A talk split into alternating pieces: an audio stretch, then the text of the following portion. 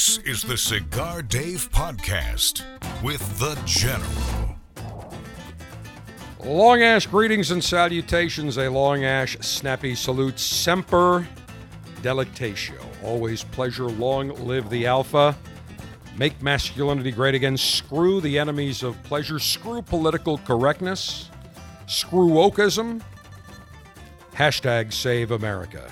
It is your global five star general, Alpha male in chief, front and center, Command Center Alpha Humidor 1A in the cigar city of Tampa. And we welcome you to your weekly excursion of Alpha male lifestyle and pleasure maneuvers. Now, I will get to some big developments in terms of the Cigar Dave Show podcast format in just a bit. But first off, last night, correction, two nights ago, Thursday evening, Thursday night football. It was the Tampa Bay Buccaneers at the Philadelphia Eagles. And after the game, two great pictures of Bucs head coach Bruce Arians, whose favorite slogan is "Win or lose, we booze, baby." Loves his Crown Royal. I will never forget the 2020 NFL Draft, where they all did it remotely, and they had cameras at the general manager and head coaches' homes or wherever they were. They're doing their draft selections from. They had a picture of or video of Bruce uh, uh, uh of, uh, of Bruce Arians sitting there with I think a bottle of Crown Royal and his glass filled up. Absolutely beautiful. And last two nights ago, after the game, sitting waiting to go on the bus, sitting in a chair, looking at his phone, he's got a cigar in his mouth with a nice long ash probably about a two inch ash. What was he smoking? A second picture reveals the band. A Fuente Fuente Opus X. Clearly, Bruce Arians has excellent taste between the Crown Royal and the Fuente Fuente Opus X. Very appropriate that he smoke the Fuente or Fuente cigar. Why? Because Fuente is the headquarters of, or correction, so the, the cigar city of Tampa is the headquarters of Arturo Fuente. Even though all their manufacturing is down in the Dominican Republic, Tampa is still their headquarters, still their home. And when you think about Tampa, you think about Fuente, you think about J.C. Newman cigar. At one time, it was Villazon, which made Hoyo de Monterrey and Punch. But certainly, Arturo Fuente, synonymous with the cigar city of Tampa, great to see. And then below him, there is a coffee cup a white coffee cup with a lid, and I will assure you, there was no coffee. Or if there was coffee, there was a drop of coffee and a load of Crown Royal. And I believe the Buccaneers arrived back in the wee hours Friday morning, probably around 4:30 a.m. somewhere around there. But what a great way to celebrate a win! A cigar and some Crown Royal, absolutely beautiful thing. The Cigar Dave Show is presented by Davidoff of Geneva. Introducing the new Avo Caribe. Experience the journey of flavor created by a synchronized blend from the Caribbean, accentuated with a touch from Central America. Head to the land where palms sway to the breeze of the sea with the new Avo Caribe, available at davidoffgeneva.com. And by Gurkha the world's finest cigars, including the Gurkha Trenta, commemorating 30 years of cigar excellence. The Gurkha Trenta is everything you'd expect from a Gurkha exquisite construction, exquisite flavor, exquisite pleasure. Visit GurkhaCigars.com. Last week, on the heels of receiving several emails saying, General, I missed the two hour weekly Cigar Dave show on terrestrial radio. I missed that two hours where every week I could fire up a cigar, have a libation. If there was college football, I'd keep it on with the sound down while listening to you, but I missed that weekly ritual. So last week I said, look, we'll bring the Cigar Dave show back. We'll do a one time we'll do a one time show and we'll see how it goes. And then I casually said, look, if you like the format, just send me an email or send me a post on social media. CigarDave at CigarDave.com or Twitter uh, at Cigar Dave Show, Facebook at Cigar Dave. I said, go ahead, just drop us a note. Let us know what you think. I thought we'd get a couple of notes saying, yeah, it was great, you know, enjoyed it. Well, I was truly amazed at the overwhelming response. The emails were just uh, massive. I'm scrolling through some of them now, and they're still coming in over a week later. But here's one from Lieutenant Pete. General, you hit it out of the park Saturday. Excellent show.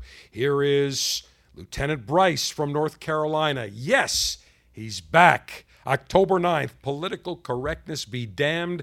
Sitting on my screen porch, greatly enjoying the Cigar Dave podcast. Keep them coming. Here's Lieutenant Bill from, I believe he's North Carolina. Says, Dave, just reaching out as you were looking for feedback. My girlfriend and I both prefer the two hour Saturday show. It gives us sufficient time to sit, relax, get in the hot tub, and enjoy two hours of relaxation and entertainment with football on in the background. Keep up the fine work. Hey, two hours in the hot tub with your harem of one. If I can assist in additional sexy time maneuvers, it is my pleasure.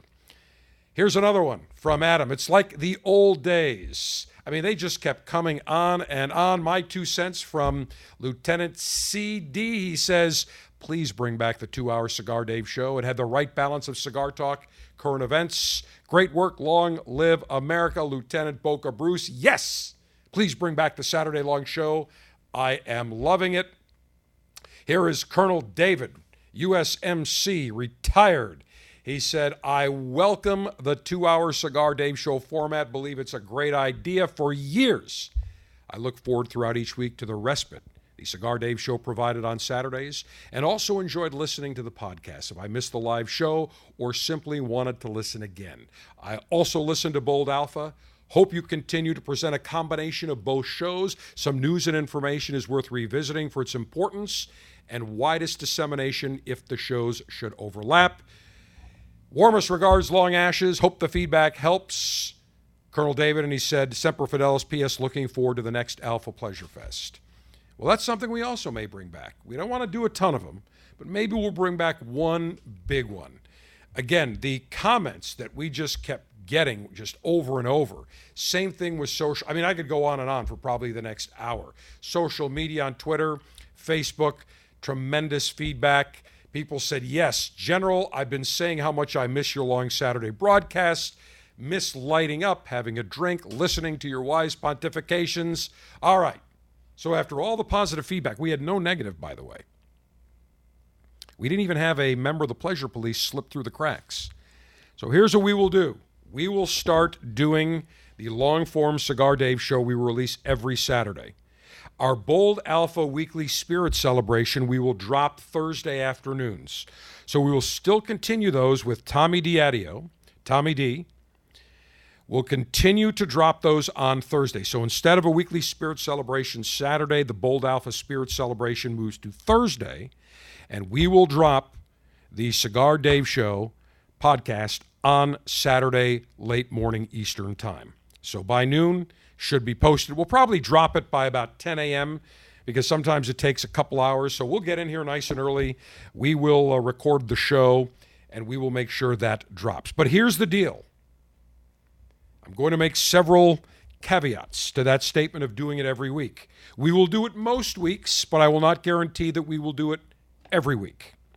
Because there are times, one of the reasons after 25 years, I said, look, after doing the show 25 years, we wanted to maybe step back and do some other activities and other maneuvers, and we wanted to get into the podcast genre.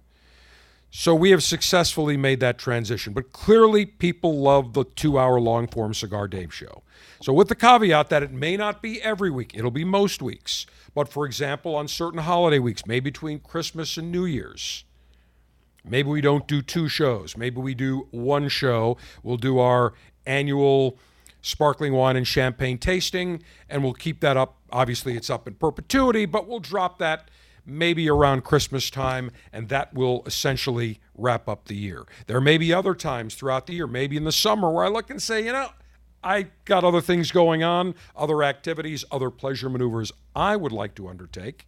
So we may not do a long form. But on those weeks, if there's something going on that I would like to pontificate about, we will still do a bold alpha. So that's why it's imperative that you subscribe not only to the Cigar Dave Show podcast, but also the Bold Alpha podcast. If you have not done so already, Do a search, whatever podcast engine you use, whatever podcast app you use, whether it's Google, whether it's Apple, whether it's Spotify, whether it's iHeart, do a search for Bold Alpha, subscribe. You will not miss an episode. And by the way, make sure you give us a five star review, if you will, and put some comments. We would greatly appreciate that because, as you know, the enemies of pleasure, the pleasure police, every so often I'll notice they'll come in with a one star and they'll make a snide comment. We know who they are. We know they're the enemies of pleasure. We know they're the wussified beta males that we offend. So we need all of the alpha males and lieutenants from the Cigar Dave Show and Bold Alpha to make sure their voices, your voices, are heard. Now, here's the other thing. Every so often, I'll receive communications, communiques from our listeners. That will say, General, love the show, but I want more cigar, or I want more this, or I want more that. Let me make something very, very clear. When we started the show, the initial name of the show, July 8th of 1995, I started with one hour in Tampa. The name of the show was Smoke This. That's all we talked about was cigars. And we did that for a couple of years. But something happened along the way. When you smoke a cigar, you are always engaged in other activities or other conversation. You go to a cigar lounge. You are with fellow cigar connoisseurs, you're with fellow alphas. What are you doing? You are having conversation maneuvers. You are talking sports. You are talking politics. You're solving the problems of the world. Maybe you're watching a football game. Maybe you have people over and you're firing up the grill. But you're never just sitting there smoking a cigar doing nothing else. You're always in conversation. You're, you're engaged in the politics of the world, the current events. I always say, alpha males, cigar connoisseurs. We are educated, we are intellectual, we are up on current events. We can talk about anything. Whether it's politics, whether it's sports, whether it is culture, whether it's world events, current events, spirits, cigars, gambling, dames, whatever the subject material. We're all learned, we're all well versed. That's part of being a cigar connoisseur. And by the way, that has nothing to do with your income. Whether you make 20,000, 200,000, 200 million, or 200 billion, or 200 trillion, as Bernard Sanders would say. Billions and trillions. You people who smoke cigars, you are billionaires and trillionaires. Every American should have the right to smoke a good cigar at a good price. I agree, Bernard. But no matter what your education level, and what your income level. We, as cigar connoisseurs, as alphas, it goes without saying, we are the most learned, most intellectual, the smartest people on the planet because we have open minds. We engage in knowledge.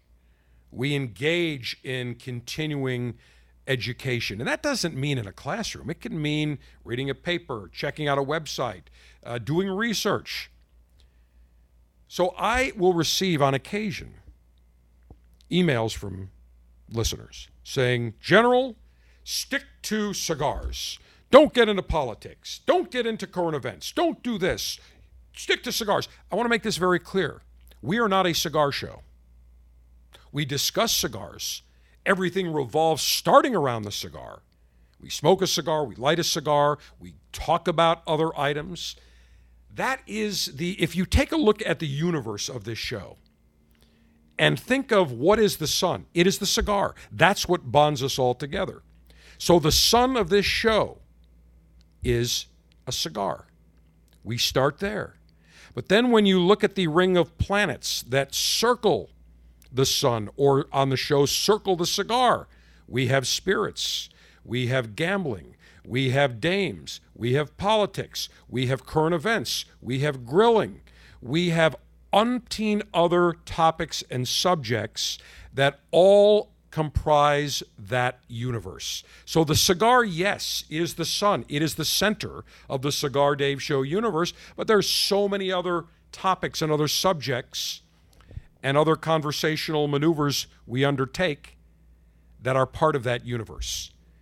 Now, if you want to listen to a cigar show only, where all they talk about is cigars, and talk about manufacturers and insider baseball, as I like to say, that the consumer, a cigar connoisseur, could care less about. There are plenty of other podcasts that you can check out.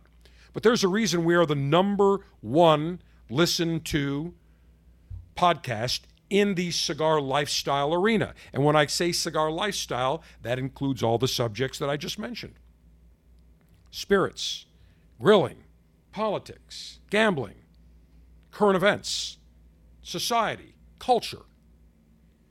You want to go listen to two hours of people just talking cigars, there's somewhere else to go.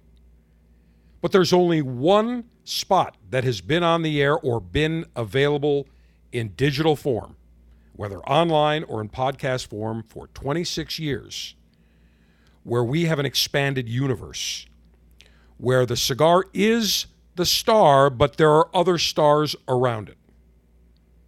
So when I receive emails from listeners saying, General, stick to what you know cigars, excuse me. I'm a very knowledgeable individual, as are all of you in other subjects. I assure you that when you are out and about and somebody sees you smoking a cigar and somebody says, Hey, what'd you think about that debate last night? Or what do you think about what's going on in Washington? Hey, what'd you think about that game last night? And you start giving your opinion, I'll assure you that the other person you're talking to says, you don't have the right to an opinion. Just stick to, to talking about cigars. Just stick to smoking cigars. It's absurd. When I get this, these comments, and they're very few and far between, but I want to make it very clear we are not a cigar show. We are a cigar and alpha male lifestyle show. Now, the good news is 99.9% of the alphas, lieutenants that are listening right now, that you are listening, whether you're in your car, you've got your earphones on, you are in your home with a little Bluetooth speaker, you could be in your shower. Let's face it, today with podcasts and being able to listen anywhere, any place, anytime, you can listen in the shower, you can listen in the pool, you can listen in the hot tub, you can listen playing golf, you can listen while you're walking, while you're working out. Now, if you're listening while you're enjoying horizontal pleasure maneuvers with your harem, I would say hit the stop or the pause button. You, you are given a pass not to listen to this show while you're engaging in banging maneuvers. That has to take precedence. I'm a reasonable five star. Dames always take precedence.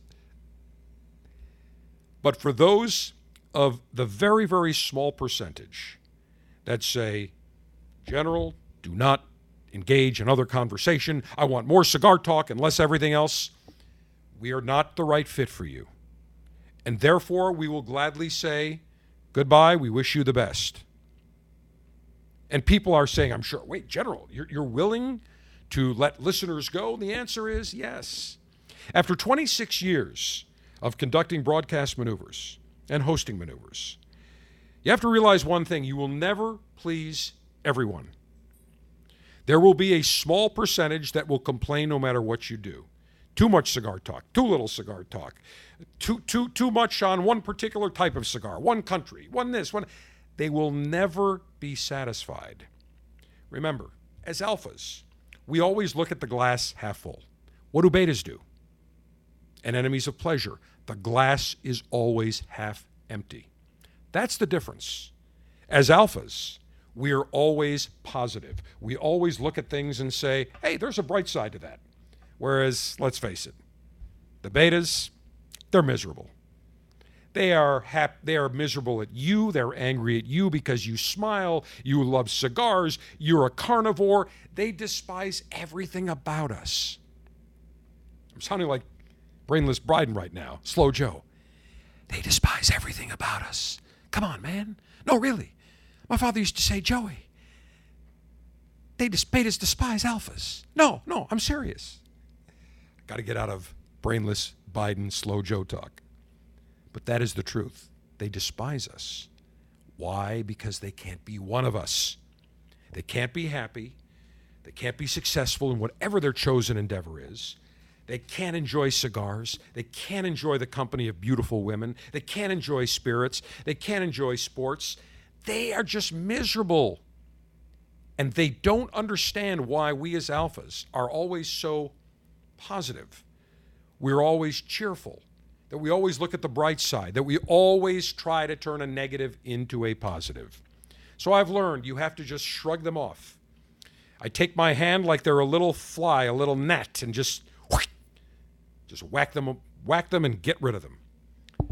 So if I receive any emails or comments from people saying, General, too much cigar talk, too little cigar talk, too much politics, I do this show for me. And I know people say, well, wait a minute, you can't do it for the, you got to do it for the whole audience. What has been successful for 26 years is what is an alpha male? What is an alpha male with nads of steel that loves the alpha male lifestyle? What would interest me? So I essentially talk about topics which would interest me. Now, I've never done any scientific studies on this. I've never done research. I've never done consumer research. I didn't have to. You have a gut feeling. As an alpha, you use your gut. And along the way, I saw what works. And I realized people would respond saying, Hey, General, I like when you do spirits. I like the political talk. I like when you have some of this. We're a variety show. You're going to get some a little bit of everything. We're a smorgasbord of knowledge on the Cigar Dave show. And proof of that is let me give you some of the topics that I will be covering. I'm going to talk about Jon Gruden's exodus after emails were leaked, private emails, after he was forced to resign. And I'm using air quotes.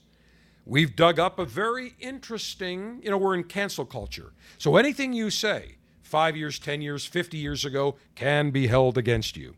Well, Chris Collinsworth was interviewed for a Cincinnati lifestyle television show, and we've got a fascinating audio soundbite we have uncovered.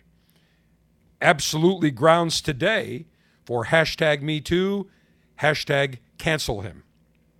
I don't believe he should be canceled, but we're going to play that. I'm going to talk about Daniel Craig. He says he goes to gay bars to avoid fights at straight venues. And as part of that, the last James Bond movie that he's starring in, which was just released, No Time to Die, I've got some commentary about James Bond. I believe they are wussifying James Bond, that the Hollywood wokesters are attempting to wussify and betify James Bond. They despise James Bond. They despise what he represents. We're going to hit that. And then I'm going to move over to talking about the Wuhan virus. There's an interesting syndrome that has been discovered by Japanese researchers. I'll mention that. And then last week, you will recall, I spent a tremendous amount of time talking about Merck's new supposed wonder drug against the Chinese Communist Party Wuhan virus called Molnupiravir, and how they are touting it that it's a miracle breakthrough. And they're going to fast track it to get approval. Well, they have already requested authorization for a pill that has not been tested fully, has a very meager success rate, and is going to cost a boatload of money by taxpayers to pick up the tab, even though taxpayers spent 29 million developing, getting this particular drug researched and discovered. And then we are going to feature a Cigar Masters segment. Abe Flores, founder and proprietor of PDR Cigars down in the Dominican Republic, great success story. One time they were making 8 million cigars, now they're making 4. Just beautiful cigars, beautiful packaging. We'll talk with Abe. Fascinating story. Part one of a two part interview that will run this week and in next week's Cigar Dave show. So we are a variety of multiple topics. We've got some politics. We've got some current events. We've got some alpha male bashing that's going on. We've got uh, some political correctness and wokeism going on. We've got a little bit of everything. So, for me to continue, here is my caveats. Number one, it will be most weeks, may not be every week. Number two, we don't just talk cigars. I will talk about the topics that interest me that I believe will interest you. It has been a formula for success for 26 years. And if you want just cigar talk, you want to know just the insider manufacturer information, you want to know who's going where and what, what sales rep is going here, there are plenty of other shows you can go. But there's a reason we have a far bigger audience because we appeal to a far wider group of alpha males and connoisseurs.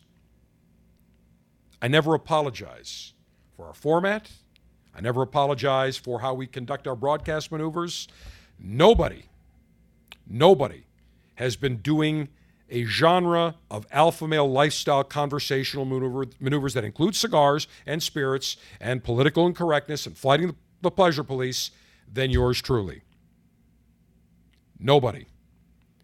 All the other ones came about later, and I wish them well. And I've got a number of people that said, Well, General, do you listen to this? I said, No.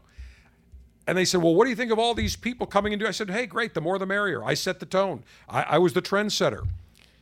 I said, Imitation is the sincerest form of flattery. I have absolutely no problem because I've always focused on one thing delivering the best, most entertaining, most topical, compelling show to our listeners, to our audience that I can possibly deliver. We have some seriousness, we have entertainment, we're, uh, we're, we're politically incorrect. Some people find it offensive. We never apologize. We never apologize for our opinions. I have stated that to you. Don't ever apologize for having an opinion. If you have an opinion, back it up. Don't apologize. People are going to be offended today at anything. If you say good morning to them and they're not morning people, but they prefer getting up at noon, they'll be offended. If you say to somebody, boy, I love that, that dress looks great. Oh, I'm offended. Screw them. Always live your life for yourself never seek approval, and never apologize. If you do those three things, you will be happy. And realize you cannot please everybody. So, for 26 years, we've had a winning formula. Clearly, I am humbled that the amount of emails and social media posts that I received saying, General, yes, do your long form show. It's not going to be two hours every week. Could be an hour, could be an hour, 10 minutes, could be 45 minutes, but it will be the long form Cigar Dave show on most weeks most weeks. And frankly, I miss doing the long form. I love doing the bold alpha, but I also miss doing the long form where I can conduct litation, libation. We get a little bit of everything. Now, we've also had listeners saying, General, I missed the conversation. I missed the opportunity to talk to you. So, we will maybe set up times during the week where we will take your calls. If you're interested, and having a conversation, whatever, on any subject, whether it's cigars, whether it's spirits, political correctness, politics, shoot me an email. CigarDave at cigardave.com and go ahead, include what you'd like to discuss and a phone number we can reach you, preferably a cell number so we can get you anytime. Sergeant Steve, I think we can probably get that that technical logistic worked out, correct? Absolutely. Great. So people also said we missed the interaction. Now, the problem is is that when you're not doing a show exactly at 1206 Eastern time every week, sometimes we'll record at 8 in the morning, sometimes 7:30, sometimes 9:30, even could be 10 a.m. There are times we may have to do it Friday. But we do want to interject our listener callers and opinions. So if you would like to be on the show, if you would like to have your question answered, if you'd like to voice a commentary, we will get to you. We will set up a time where we're going to do a recording and we just bang out all these calls.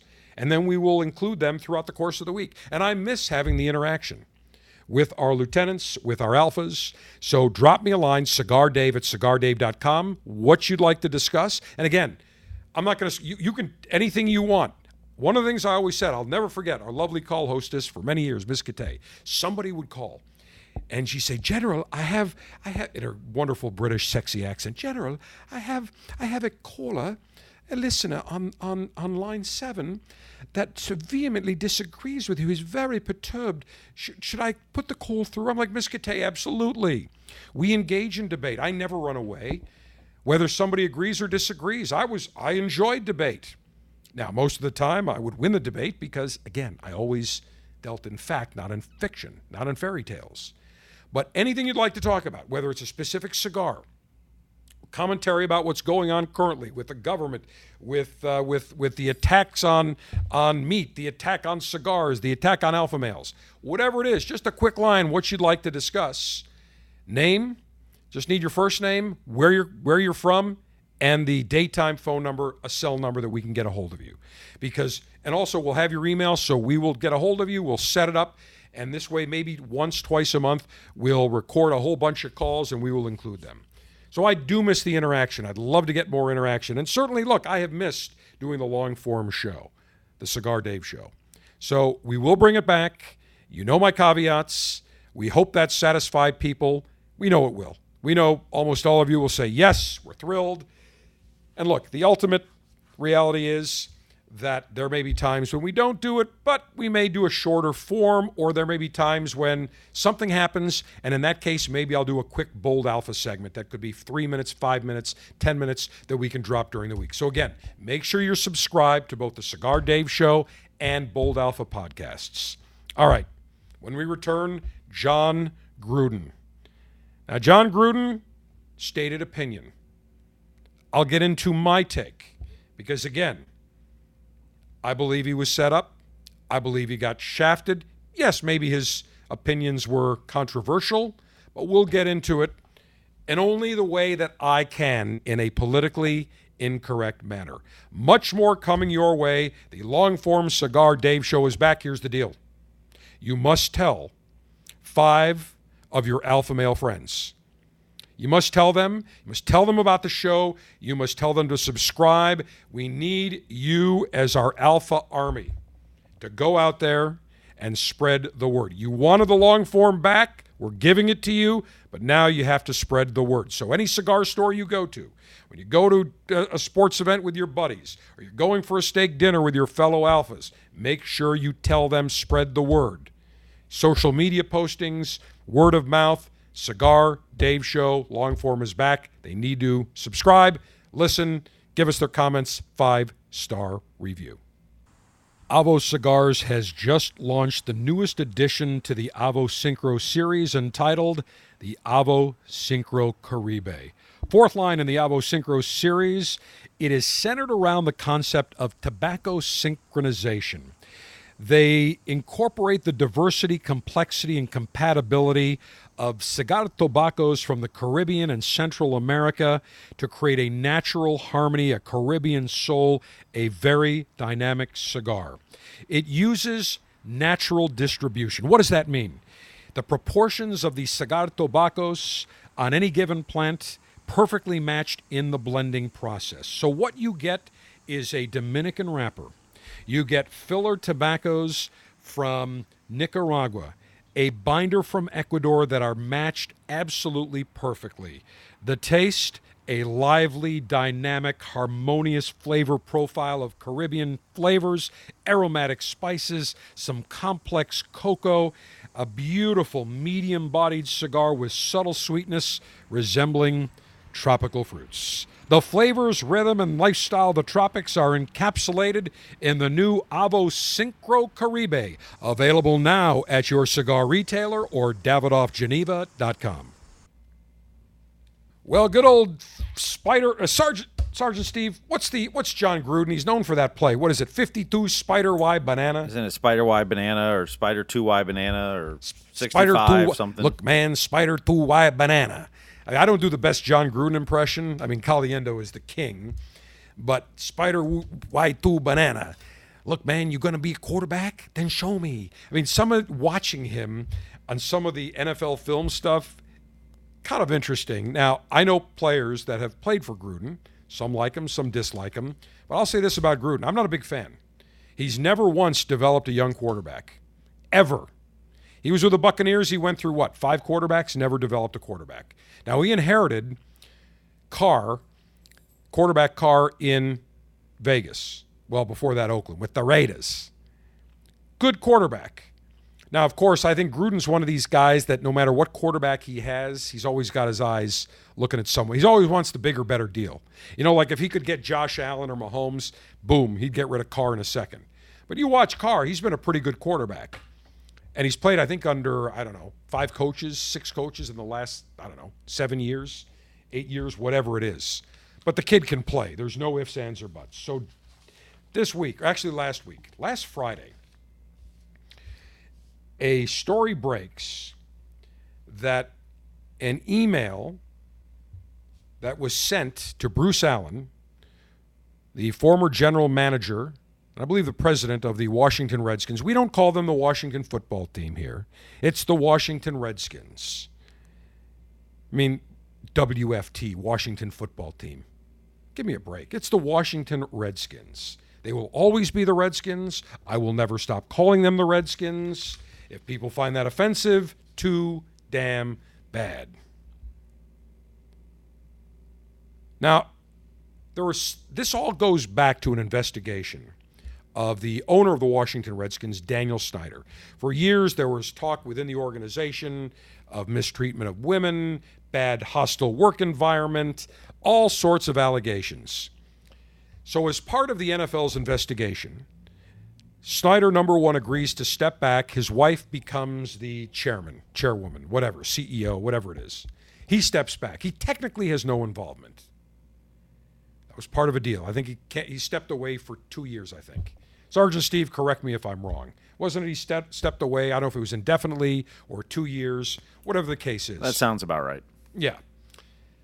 So, as part of that investigation, they hire a high priced New York, Washington law firm. They go through every email over the last, I don't know, 11, 12 years 650,000 emails. 650,000 emails. Yet magically, when the law firm wrapped up their full review of their investigation, the emails, interviews with employees, former employees, back in June. June, July, August, September, into early October. For four and a half months, not one leak about what was stated in any of the emails, what Dan Snyder did or didn't do, not one leak. And essentially, the league said, okay, we see that there's some issues and uh, they have to change the culture, so Dan Snyder's wife's coming in. And that was pretty much the end of it. I don't believe there were fines. I don't believe they were making him sell the team. That was kind of the end of it. Yet magically, last Friday, what happens? An email is dropped to the, Was- uh, to the Wall Street Journal and the New York Times, in which Jon Gruden goes after DeMaurice Smith, who is the executive director of the NFL Players Association. Now, before we go into the email, you have to take a look at what event took place events took place towards the end of last week and why this was not a coincidental leak. DeMaurice Smith had been under fire from the players union members, all the NFL players, for caving into the NFL, for the COVID protocols, making everybody get vaccinated, caved to the NFL in terms of a 10 year deal. And the deal passed, but there were a lot of players. There was, it didn't pass. Sergeant Steve, do you remember what the vote was? It was something like what, like 54%, 40, something like it was not a big. Yeah, it was barely over 50. Yeah, it's barely over 50. So it wasn't the type thing where you say, man, they got 70% overwhelming. It was pretty close. I know that Tom Brady was very vocal. There were a number of players that were vocal. It passed. So his term, I believe he had a five year term, four year term, whatever it is. His term is up for renewal. It has to go first to the executive board. If the executive board votes unanimously, I believe, uh, or, or a majority, then I believe that they can offer him a contract. Well, it was split down the middle. Therefore, it had to go to the full board of directors, where a vote in favor of retaining DeMaurice Smith for another four or five years was not assured. But the NFL had a vested interest in making sure that DeMaurice Smith was retained and voted in for another term. Why? Well, they were able to get labor peace for 10 years. They got their deal through, very favorable deal to the NFL. They got the COVID and vaccination mandates through. So this was a quid pro quo, a payback, saying, look, we know the devil that we've got to deal with. We'd rather have him for another five years, four years, whatever the case is, because we already know who he is. Now, there's a lot of criticism of DeMaurice Smith. A lot of players don't like him. A lot of owners don't like him. A lot of media types don't like him. But magically, on Friday, before the full board is re- ready to take a vote, this email drops. Actually, I think it was Thursday night, maybe it was Friday. Email drops. And he had a derogatory term for DeMaurice Smith regarding his lips and and and basically derogatory. Now, would I have said that? Would I have written that? Absolutely not.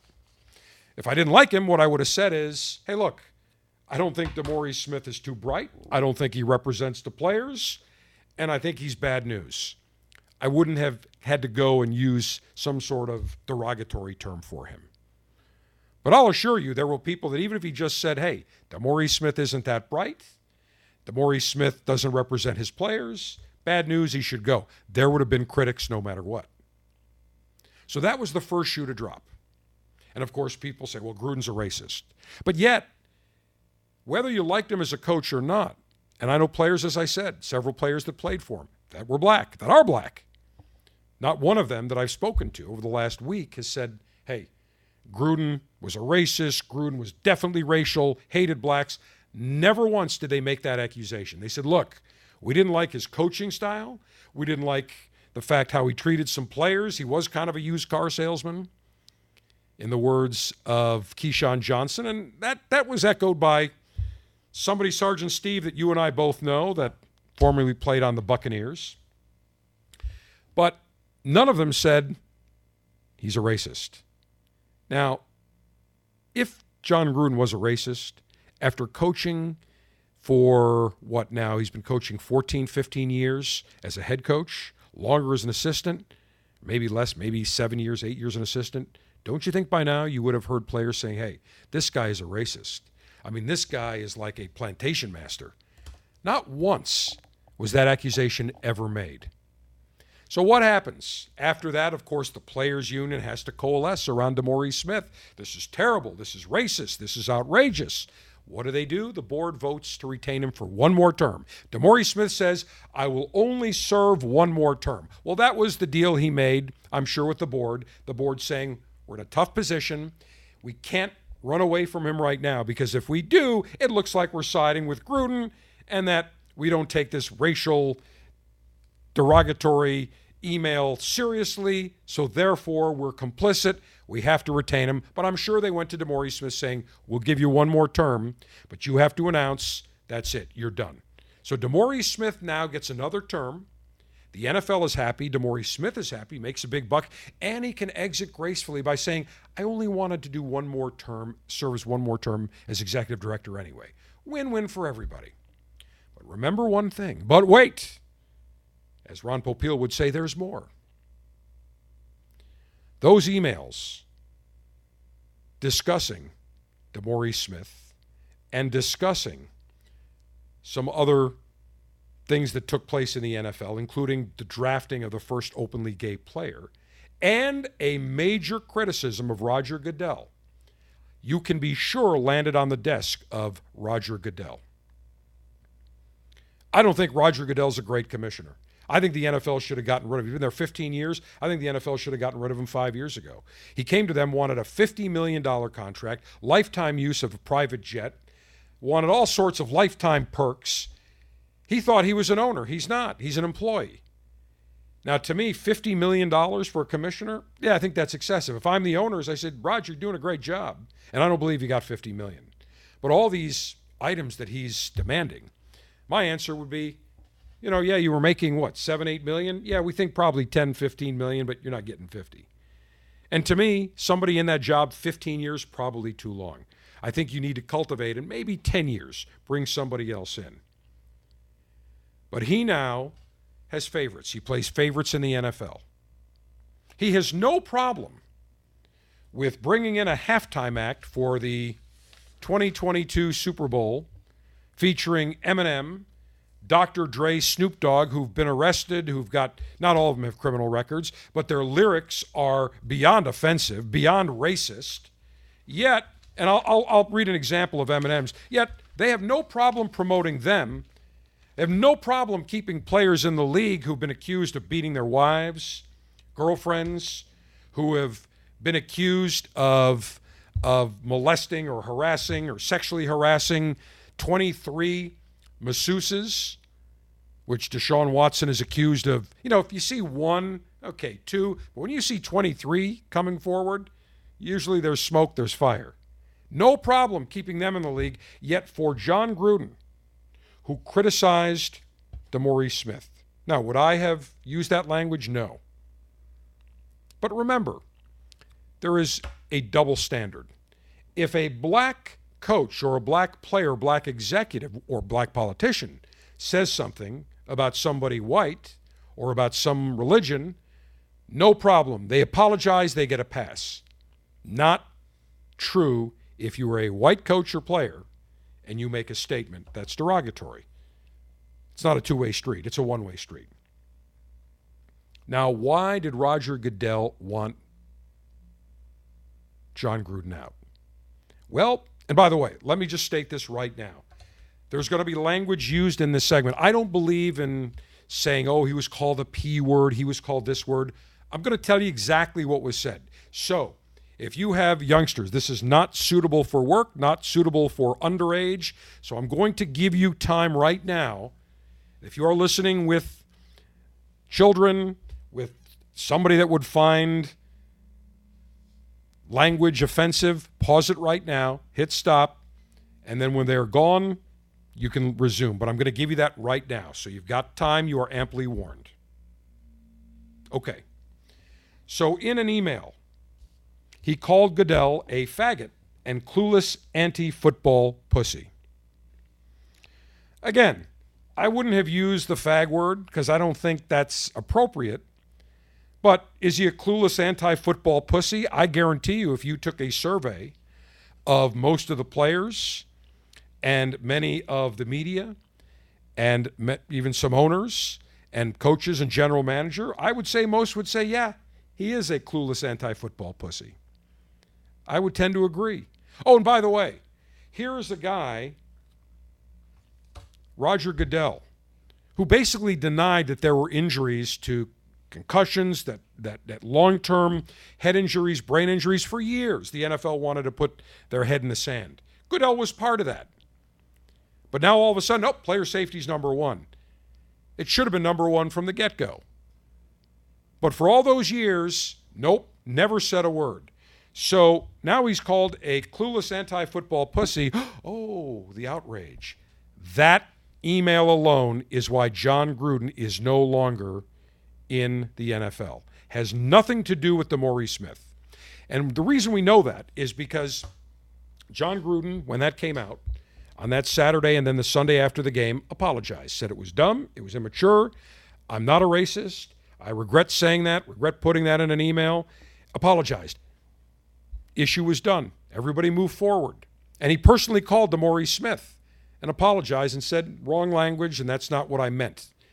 He meant to use a term called, I think, rubber tongue, which is somebody that basically lies. I've never heard the phrase, but people have told me that that's the term that really he probably was more so uh, uh, ref- wanted to refer to. But nonetheless, it's wrong to put that in the email. But he apologized. Controversy blew over. However, not good enough for the NFL and Goodell. Goodell had a hard on, wanted Gruden out. So what happens? We see the release of more emails, one going after Grud, uh, Roger Goodell. And then in another email, private email, 11 years ago to Bruce Allen, when Jon Gruden was not even in the NFL, he was working for ESPN, private conversation. He said that Goodell should never have pressured Jeff Fisher, then the head coach of the Ram of the, of the St. Louis Rams, to draft queers, a reference to Michael Sam, a gay player chosen by the team in 2014.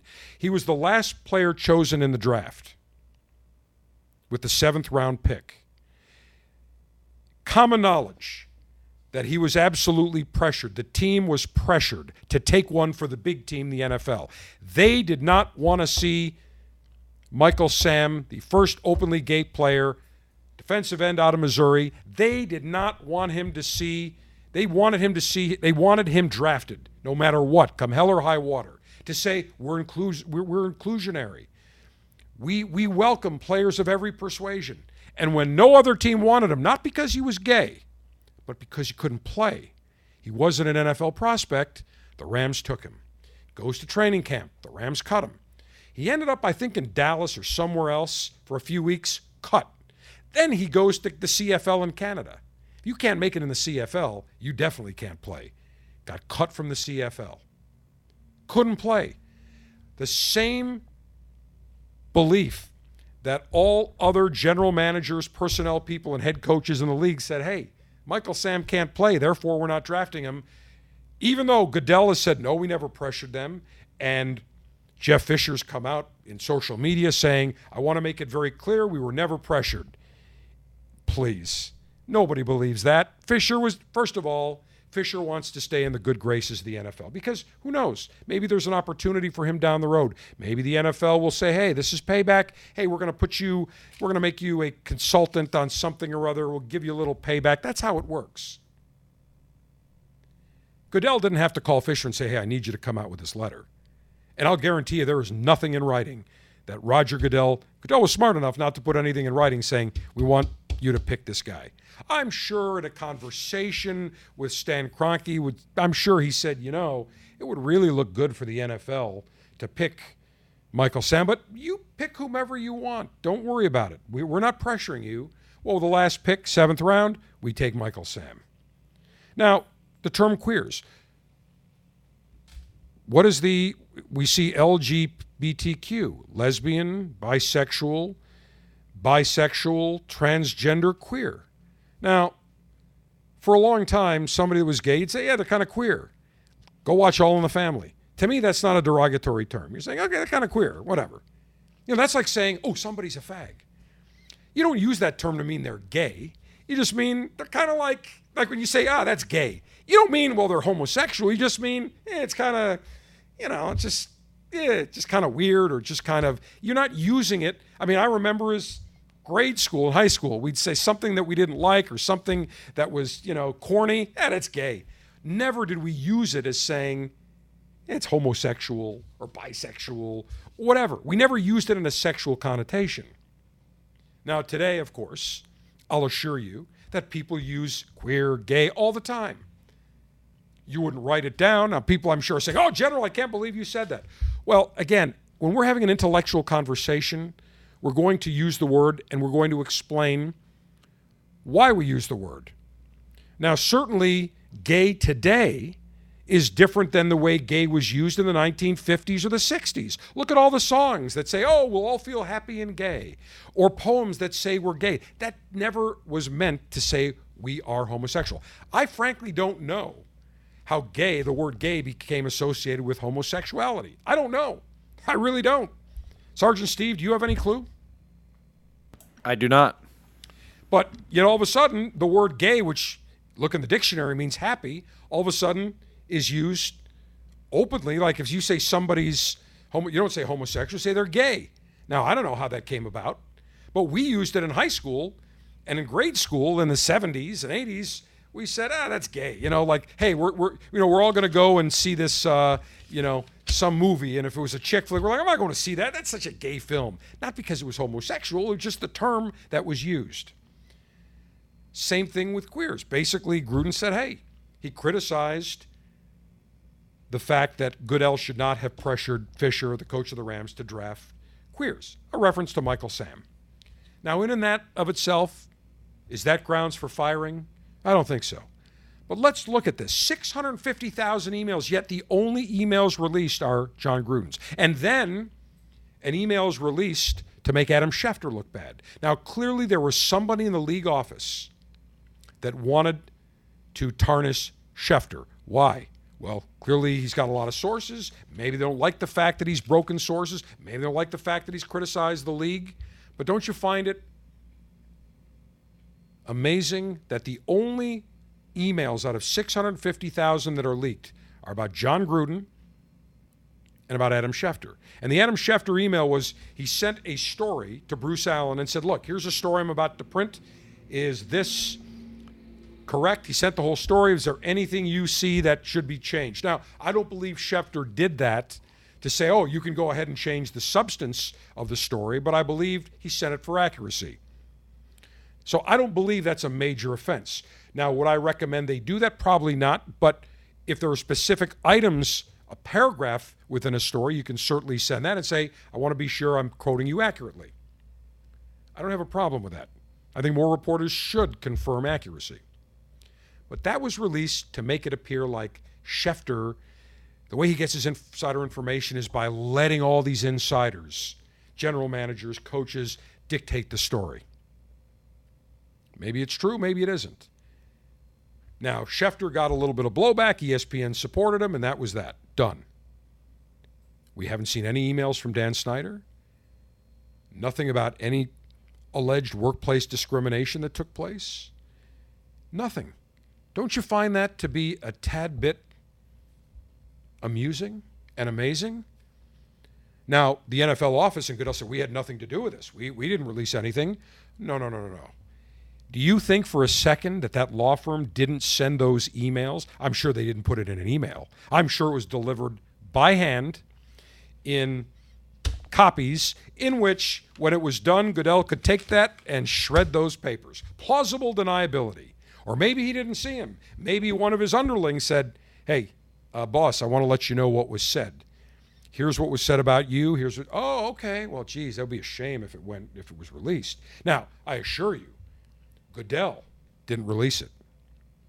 But I assure you, somebody high level, either involved with the investigation or with the NFL and the league office, leaked those emails. And those emails were not leaked without permission. The law firm, no way, shape, or form would they ever leak anything. Because if a law firm did that, that would be the end of them ever having any credibility on doing any investigation or representing clients they can bill at $1,200 an hour. No, it didn't come from the law firm. It came from somebody in the league office. Plausible deniability. So I find it amazing. We didn't see, it, see, uh, see a single email from Dan Snyder. Never a written report. Yet all of Gruden's emails come out. Okay? Now, they focused on a broadcaster at the time who wasn't even involved in the NFL for five more years. The case was about the Washington Redskins. The harassment, the issues that took place, the workplace environment within the franchise, within the, the front office, within the corporate office, within the building, had nothing to do with Jon Gruden. By the way, the NFL is so concerned about reputation that Michael Vick can kill puppies and dogs and torture puppies, mutilate animals, get a dog fighting ring going. They suspend him, but he's allowed to come back and play and come back and broadcast various games or commentate. But Jon Gruden gets canceled for saying that Michael Sam essentially was a lousy player. Oh, he also said that players should stand for the national anthem. And he also said that hiring these female officials is uh, essentially moronic virtue signaling. That it was stupid. And, and mark my words, here's what's going to happen. The NFL now is going to go to such extremes to show that it's inclusionary. That they are going to promote one of the, I think there's three female officials, side judges, back judges. They're going to promote one of them next year. Mark my words. And they're probably not ready. They may have been in the league only a couple of years. They will, they will either do one of two things. They will give a nice, generous retirement package to one of the senior officials to retire, senior referees to retire, and they will then promote showing how diverse they are. If they get a black female, they've hit the mother lode. They can say, look, we are we are inclusionary. We have the first black female referee. Mark my words, it's going to happen next year. Either a female referee or a black female referee. It will happen. Or they will create an additional referee slot saying, well, now that we have 17 games, we need more, so this way we'll add a referee.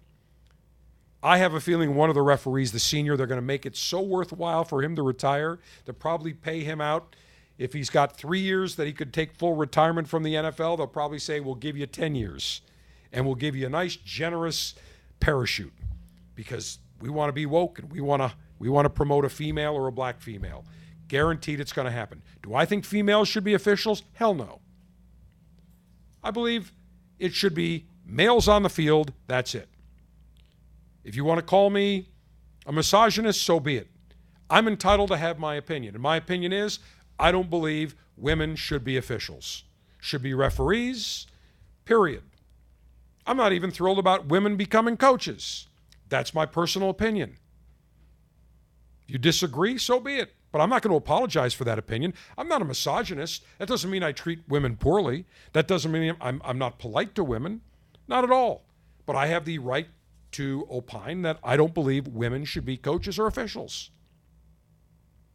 Nothing big about that.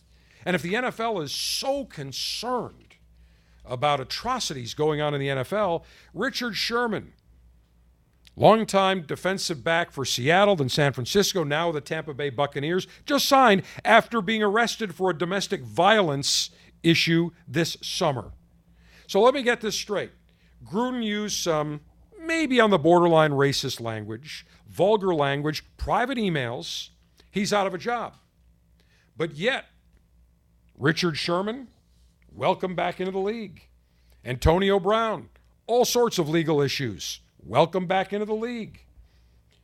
If Deshaun Watson, who can have 23 allegations of sexual harassment against him by these female masseuses over umpteen years, and Richard Sherman, just arrested this summer for domestic violence against his wife, if all these players are welcome in the NFL, yet Gruden makes some statements when he was not even in the NFL, makes controversial statements that you may disagree with, but nobody believes he's a racist. If he was, his mistake is not being a player. If he was a player, they'd say, We welcome you back, Jon, no problem. But because he's a coach, wasn't even a coach with the NFL, not even involved with the NFL at the time of these emails 10, 11 years ago, but okay to have 23 sexual assault allegations. It's okay to have all these domestic violence allegations. It's okay to go ahead and fight dogs and kill dogs and puppies, but it's not okay for a coach to have opinions. And I'm not a Jon Gruden fan. I don't care for the guy at all. I think he's a lousy coach. I think he's a blowhard I think he's always been a blowhard. He won the Super Bowl with Tony Dungy's players. And after that year, never did shit with the Buccaneers. They were mediocre. But here's one little side note. If you don't think there's a shit ton of other coaches, general managers, scouts, executives in the National Football League that are concerned about any emails that may have been shared with Bruce Allen getting released, you better think again. I will guarantee you they are shitting radioactive lead bricks, hoping, hoping that those emails stay locked away in perpetuity. Because I'll guarantee you there is a ton of other coaches, league employees, executives that if those emails were released, they'd all have to resign. And lastly, talking about Gruden, talking about what's the, the hypocrisy of the NFL. Eminem is one of the halftime entertainers for the 2022 Super Bowl, which I am hoping my Buffalo Bills are in and winning big at halftime. I don't know what this song is, but this was sent to me, or actually, I, I, I found it. But I want to read this. And again, this is R rated, so I'm going to give you another warning right now. I'm going to read this exactly as the lyrics state. You can go to Snoop Dogg's lyrics, Dr. Dre's lyrics. They're derogatory, they use the N word all over the place. Okay? Here is this song My words are like a dagger with a jagged edge that'll stab you in the head whether you're a fag or les, or a homosex, hermaph, or a transvest. Pants or dress, hate fags? The answer is yes. Homophobic? Nah, you're just heterophobic. Staring at my jeans, watching my generals, genitals bulging. Ooh, that's my motherfucking balls. You'd better let go of them. They belong in my scrotum. You'll never get hold of them. Hey, it's me, Versace. Whoops, somebody shot me. And I was just checking the mail. Get it? Checking the mail.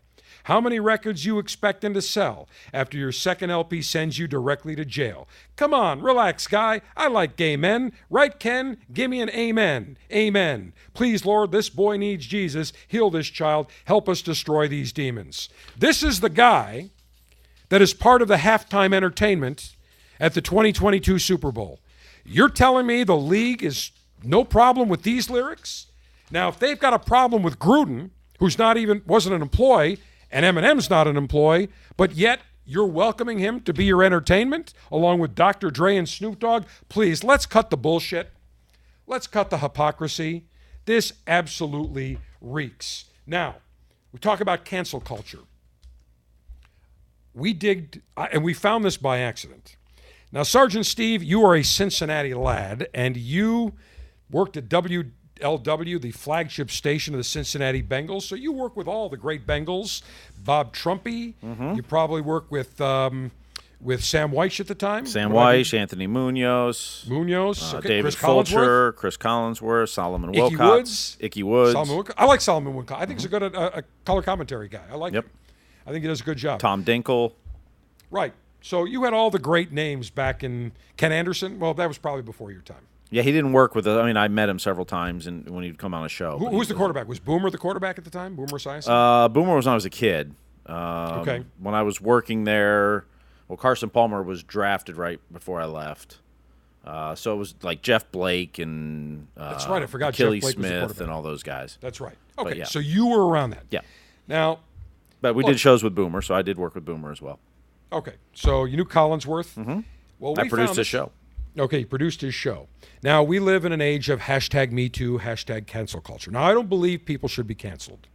I believe everybody's entitled to an opinion. But I want to just show sometimes you go back 20, 30 years, you can make a case for firing anybody. You go back far enough, you can find a reason. And this particular soundbite we're playing was from a video, an interview on a Cincinnati lifestyle show, probably PM Magazine or one of those local type shows where they feature local personalities. And they're basically showing Chris Collinsworth. We think this is around 1983, 84. It looks like he's about 25, you know, in the in the uh, interview. And the gist of the interview is that you know, hey, now he's Mr. Man About Town. They show him dancing at like a disco. Not a very good dancer, by the way, but he's Mr. Man About Town. Everybody, all the girls love Chris, Chris Collinsworth. So why don't we play this? And you tell me whether this is deserving of hashtag Me Too, hashtag cancel culture. I think probably because of the money, you know, and I'm not going to deny it. I walk around with hundred dollar bills hanging out of my pockets usually, and uh, try and give it my best shot because before I ever made any money, it was pretty much uh, big nothingsville. I like girls that aren't too bright because you can trick them a little bit. The punk rockers all love me. That's those are my big girls, and uh, high school girls love me.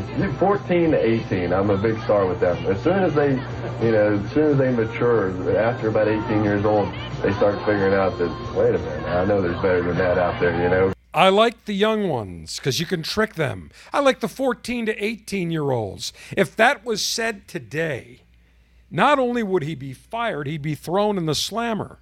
And you can be sure there'd be investigations out the yin yang. Now, do I believe that that video should be played everywhere and say, hey, Chris Collinsworth, you are a scumbag. You should be fired from NBC. You should, you should lose all respect. Your life should be wiped out? Absolutely not. But I'm showing you the hypocrisy that goes on. People can say things. Gruden said them 11 years ago. Would he say them today? I think not. Chris Collinsworth said that. That was probably around 1984. Okay, 35 years ago. I like them young because they're not very bright. 14 to 18, that's my sweet spot. We can go back 30 years, 40 years, 50 years. It never ends. But the hypocrisy of the National Football League to screw Gruden. And when Mark Davis, the owner, I shouldn't say that, the managing partner, he's not the majority owner, the managing general partner of the Las Vegas Raiders, when he was asked several days ago about Jon Gruden's firing, he said, I don't have any comment. Call the, call the league, call the league office, call the NFL. Clearly, he didn't want to get rid of Jon Gruden. I thought initially, okay, that was it. This is a way for him to get out of a 10 year, $10 million contract. I'm not so sure. Sergeant Steve, after that comment that you saw Mark uh, uh, uh, Davis make, what's your slant? I don't think he wanted to get rid of Gruden. It doesn't sound like it, or he's ticked at the NFL if, if he thinks the NFL is the one who leaked it, which I, many I think- believe, and as you discussed. and I think the NFL put pressure on him to get rid of him, saying, "We're going to do it. We're going to release everything. We're going to make your life miserable. You got to get rid of him. Now, Al Davis, I assure you, would have. Look, Al was very inclusionary, and so are the Raiders. And I believe, I don't believe for a millisecond, Jon Gruden is racist. Okay? He used language that is used in locker rooms and guy talk all the time. Okay? Very simple. I would have used different terms. I would have said, look, DeMaurice Smith, I don't care for him. I think he's a schmuck or a putz or he's a dumbass. That's how I talk.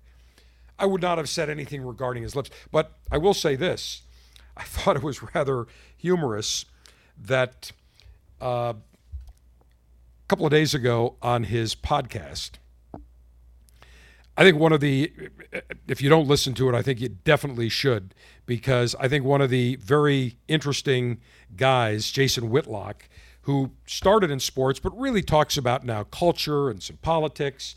It's called Fearless with Jason Whitlock. In fact, I'm going to try to get him on the show. I know I can get him on. Uh, he's with the Blaze Network now. It's called Fearless with Jason Whitlock. He actually wrote a column and did it as his monologue two, three days ago, saying, Hey, listen, he said, I, am not being derogatory. I'm, I'm quoting what, what Jason Whitlock said. He said, Hey, DeMaurice Smith's lips are, are big, but he said, Think of all the white women today that spend thousands to get those lips. And I was a little flabbergasted when I heard it and shocked. And he went on and talked about it. And he said, Listen, think about that. He goes, Hey, that's the reality. Women are going out and spending thousands of dollars to get lip injections and fillers. So he said it's actually a compliment. But he said, I don't believe Gruden is racist. And he said, frankly, I thought the comment was not that big of a deal. Now, again, I would not have used that language. But it's interesting to hear the perspective of a very outspoken, I think one of the a great broad, forget white or black, I think he was one of the great columnists and, and, and commentators in the country, Jason Whitlock. I like his show. He's very similar to, to this show in that not afraid to be candid, not, a, not afraid to be politically incorrect, not afraid to ruffle feathers. He deals in truth, as do we. But the hypocrisy that we see with the NFL is just outrageous. And there's no doubt in my mind the NFL essentially put a gun to Mark Davis and said, You're going to get rid of him or we'll make your life even worse. And who knows? Maybe they had emails from Mark Davis. You don't know. We don't know because we haven't. Se- we've only of 650,000 emails. We've seen, I think, what 50, 60. So there are 649,930 emails that we haven't seen. I find that amazing. Open them all up, NFL. A number of groups, cheerleaders, and other employees for the Redskins have said, open it up. I say yes. If you're going to go after Gruden, Pandora's box. You're going to see mass firings if that's the occasion, if that's the case. Why? Because nobody is perfect. Everybody has made transgressions. That's why they put erasers on the end of pencils. And I'll guarantee you there's tons of NFL insiders, front offices, coaches, general managers, yes, even owners that would get ensnared in this email selective email release. And if all of them are released, look out. Whoa, Nelly, you are going to see everyone heading for the hills. The national, international cigar lightation libation ceremony is next. Gurkha is known for creating the world's finest cigars. And to celebrate the 30th anniversary of the Gurkha brand being launched in the United States, the Blenders at Gurkha created the Gurkha Trenta. Celebrating and commemorating 30 years of cigar excellence, the Gurkha Trenta, everything you would expect from a Gurkha. Exquisite construction, exquisite flavor, exquisite pleasure. A nice medium, medium full bodied cigar featuring an Ecuadorian Habano wrapper, a Nicaraguan Corojo 99 binder, and the filler, Nicaraguan Corojo 99, Nicaraguan Criollo 98, created by the great blenders and growers at Aganorsa Farms in Nicaragua. And what you get is a signature cigar that has unique flavors, perfect spice, perfect amount of complexity on the palate, a cigar worthy of Gurkha's 30 years being available in the United States. Try the Gurkha Trenta today. You will enjoy the experience and the overall characteristic that goes into blending this magnificent cigar a beautiful Nicaraguan puro worthy of being called Gurkha Trenta. With an unlimited and secure supply of pleasure sticks available for the general to enjoy, it's time for National Cigar Lightation Maneuvers. Well, later on in this edition of the Cigar Dave Show, in our Cigar Masters segment, we will feature part one of a two part interview with Abe Flores, the founder and the proprietor, the man who is behind some great blends, great cigars from PDR Cigars initially called Pinar del Rio cigars, PDR cigars, and they have done a magnificent job repackaging and uh, re imaging their entire lineup, some new blends. We will talk with Abe. Two part interview, first part in a bit. But I am selecting today their number one selling cigar. This is from their PDR lineup, their PDR 1878 Recordando a Santiago Edición. This is their Capa Maduro. This uses a Mexican San Andrean Marron or Maduro wrapper from the Turrents. We talked about the Turrents the last number of months. We feature the Casa Turrents cigars in August. They grow exceptional cigar tobaccos. No ifs, ands, or buts. And the Maduro, oily, shiny, dark, beautiful looking cigar. Dominican Criollo 98 wrapper, the filler, Dominican Criollo Seco, and Dominican Criollo Ligero. Ligero gives it a little bit of heft. Nice blend mixing some Viso Seco Ligero. What you get is a very dark, rich, medium bodied cigar, reasonably priced stick. I mean, I've just pulled out the Double Magnum, which is a 6x60 Gordo. You're talking seven and a half bucks. And this cigar is a beautiful looking stick. Great band, has a secondary band on it. I love the classic Cuban twisted ponytail or pigtail on the very top. Smooth, very balanced. Just nice notes of spice, not overpowering. Just starts with a San Andrean Maduro wrapper, and from there, it's just an exquisite cigar. Comes in three sizes a Robusto, a Toro, and the Double Magnum, six inches in length, 60 ring gauge. Again, seven and a half dollars.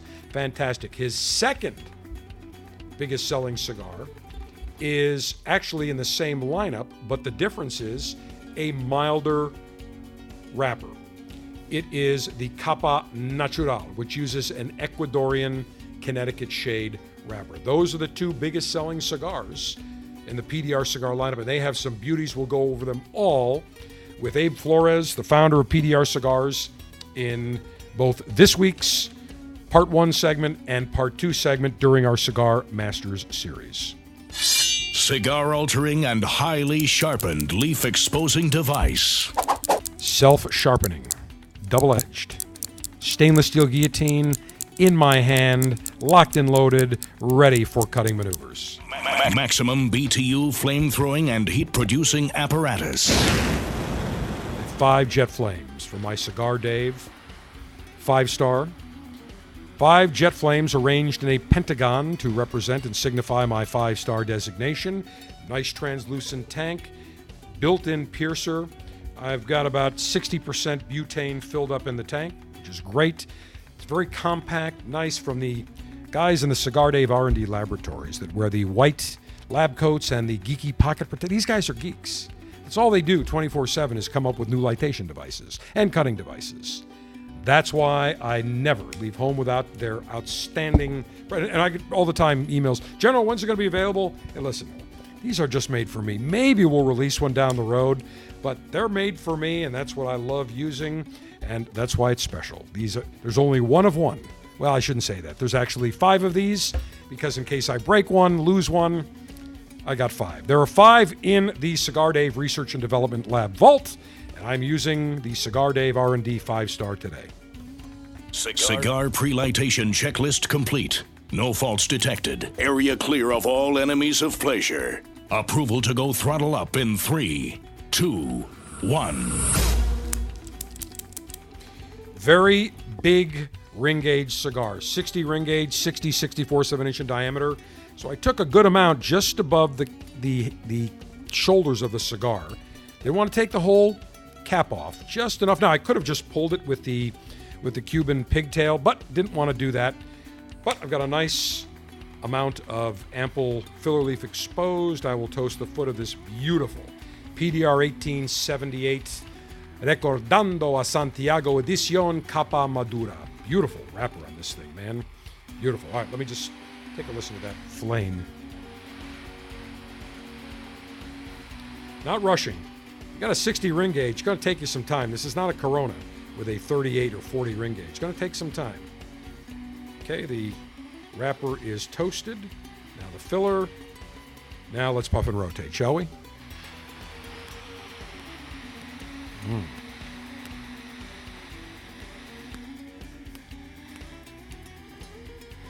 Mm.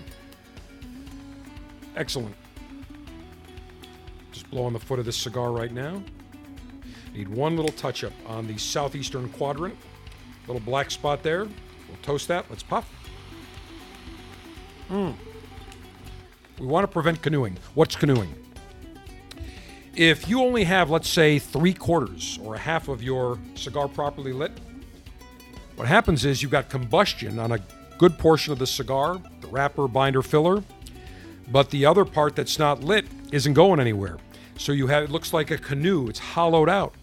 You don't want that. That's why it is imperative we take our time to properly puff and rotate, make sure the cigar is toasted properly, we blow to make sure on the end, make sure we have an even amber glow, then we know the cigar is evenly and properly lit. Take a few puffs. Mm-mm. Okay. Now, we celebrate Cigar Oktoberfest. I need the proper libation to accompany this beautiful PDR 1878 Capa Madura. Scotch, bourbon, and beer. Commence thirst quenching libationary maneuvers. Well, I have gone to the left coast, the land of libs. The only reason I'm doing so is because this beer is pretty damn good. It comes from Fremont Brewing in Seattle. Interesting story family owned craft brewery founded in 2009. They brew small batch artisan beers. Interesting lineup of beers. Now, they're, give you an example. One of the co owners, the founder, the owner, the two founders, one is a longtime environmentalist, community organizer, home brewer, so they're a little bit up. No, they're definitely on the lib side. Another one is a longtime do-gooder, a PhD, the, uh, uh, the, female co-founder Sarah Nelson, PhD in cultural anthropology at University of Washington, but left academia, pursued a career in public service, landed as a policy advisor for the Seattle City Council. When I say they're tree huggers, you know they're tree huggers. Ultra libs haven't seen, I guarantee you, they probably don't even let conservatives or Republicans in. But they have two breweries in Seattle, and they're all about sustainability and community, all that other bullshit. But they do make a very unique beer that is available for a very limited time. It's called the Fremont Barrel Aged Dark Star Imperial Oatmeal Stout aged in bourbon barrels. Now, let me give you an example. The 22 ounce bottle, and it's finished with a very cool black wax seal at the top, 22 ounces, 25 bucks. Expensive, and they limit it to two per household per day. I had this shipped to me by a friend who is a big beer connoisseur, and he said, When you open this, you better be prepared to drink the whole thing. You can't let it go to waste because when they're gone, they're gone. So let's talk about this Fremont Imperial Oatmeal Stout aged in bourbon barrels, formerly known as Kentucky Dark Star or KDS. This year's blend, the 2021 release, is a blend of 24, 18, 12, and 8 month bourbon barrel aged Dark Star in 7 to 12 year old Kentucky bourbon barrels. They use roasted and chocolate malts along with some oats to bring in a stout flavor with some bourbon barrel aged warmth. It's got some sweetness on it, slightly hoppy finish. As an example, they use two row pale malt, roasted barley, Crystal 60, some chocolate, Carafa 2 malts with flaked oats and Columbus Willamette and Cascade hops. 12.7% alcohol by volume. It is indeed a very, very stout, stout. On the IBU scale, international bitterness units, 50. So this is going to have some hoppiness. This is going to have some bitterness. No ifs, ands, or buts. Now I've already poured it because I wanted to be very careful, very dark. I'm telling you, this looks like deep dark espresso. The aroma on it, nice notes of chocolate. Mm, definitely that that barley type of, almost a cereal type of aroma. Just uh, very, very pleasant, incredible. So I'll say cheers, take a sip. Mm. Well, five malts, four hops. Ooh. Mm. Wow, definitely has some hoppiness. Definitely note the alcohol. Getting some nice warmth. I'm getting, again, some espresso, a little bit of sweetness, very subtle, almost like a dark chocolatey sweetness. Nice, pleasant, a little bit warm on the way down. Very, very nice. Deep black color. Mm. Mm-mm. Perfect accompaniment to my PDR 1878 Capa Madura. Of, huh? Mm. Outstanding. This beer has won tons of awards. Won the best beer in Washington in 2014. 2021 at the Japanese International Beer Cup in the wooden barrel aged strong stout category won the silver medal. So very, very acclaimed. What does it tell you?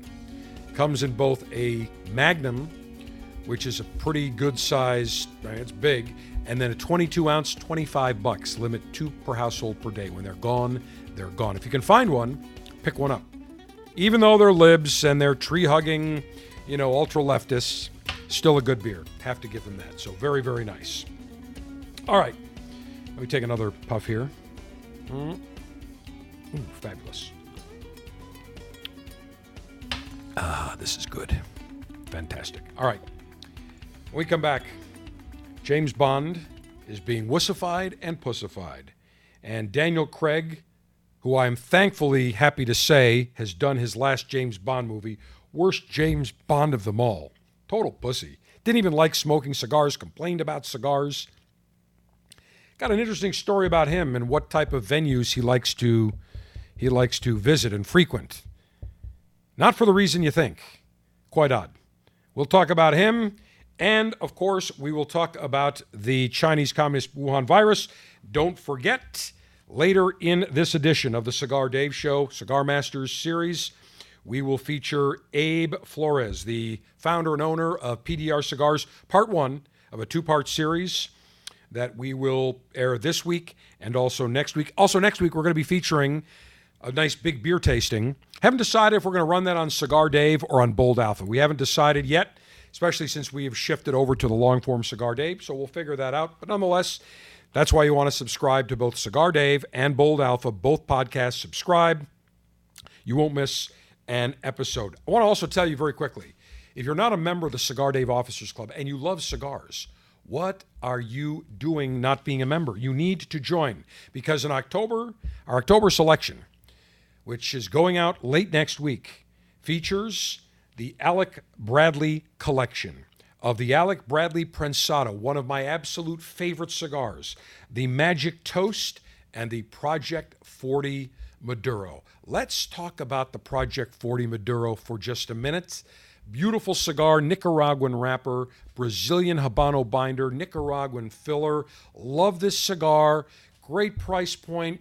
Comes in four sizes. I smoke the Project 40, comes in a natural as well as the Maduro, but the Maduro I love. We are talking about some serious, serious flavor, incredible taste. Actually, correction, it's a San Andreas Maduro wrapper. So the same wrapper on the cigar I'm smoking today, the PDR 1878 Capo Maduro. The Project 40 Maduro uses a San Andreas wrapper, a Habano Brazilian binder, Nicaraguan filler. Telling you, three sizes, great taste, a little bit of sweetness, chocolatey, beautiful. So we got the Project 40 Maduro, that is number one. The Prensado, I think, is one of their absolute all time winners. You can't go wrong. That's one of their big sellers. Been around for probably a dozen years. I mean, this cigar, Honduran wrapper, Nicaraguan binder, Honduran Nicaraguan filler. This is one of the great cigars on the medium to full bodied side. very unique method of how they roll it entubado, where they triple cap the head, they roll the, the filler. They don't just bunch them all together, they roll them, then they put the rolls together. Very Cubanesque, great stick. And lastly, the Magic Toast released, I believe it was two years ago. Off to a fantastic start. Incredible the number of people that have raved about that cigar. Just a beautiful story on that stick. A lot of flavor, a lot of heft, but three great cigars, the Alec Bradley collection. If you're not a member, go to cigardave.com, click on Officers Club. $22.95 per month gets you three premium cigars per month shipped in a Cigar Dave Officers Club Ziploc pouch. We feature unique cigars. We feature the latest and greatest, some oldies but goodies. We give your palate a really nice, broad array of cigars. So make sure, if you're not a member, to get in time for the November selection. We'll tell you more about that next week. Make sure you join before the end of October. There's going to be a price increase for everybody January 1. It's going to $24.95 per month. Inflation, we call it Bidenflation.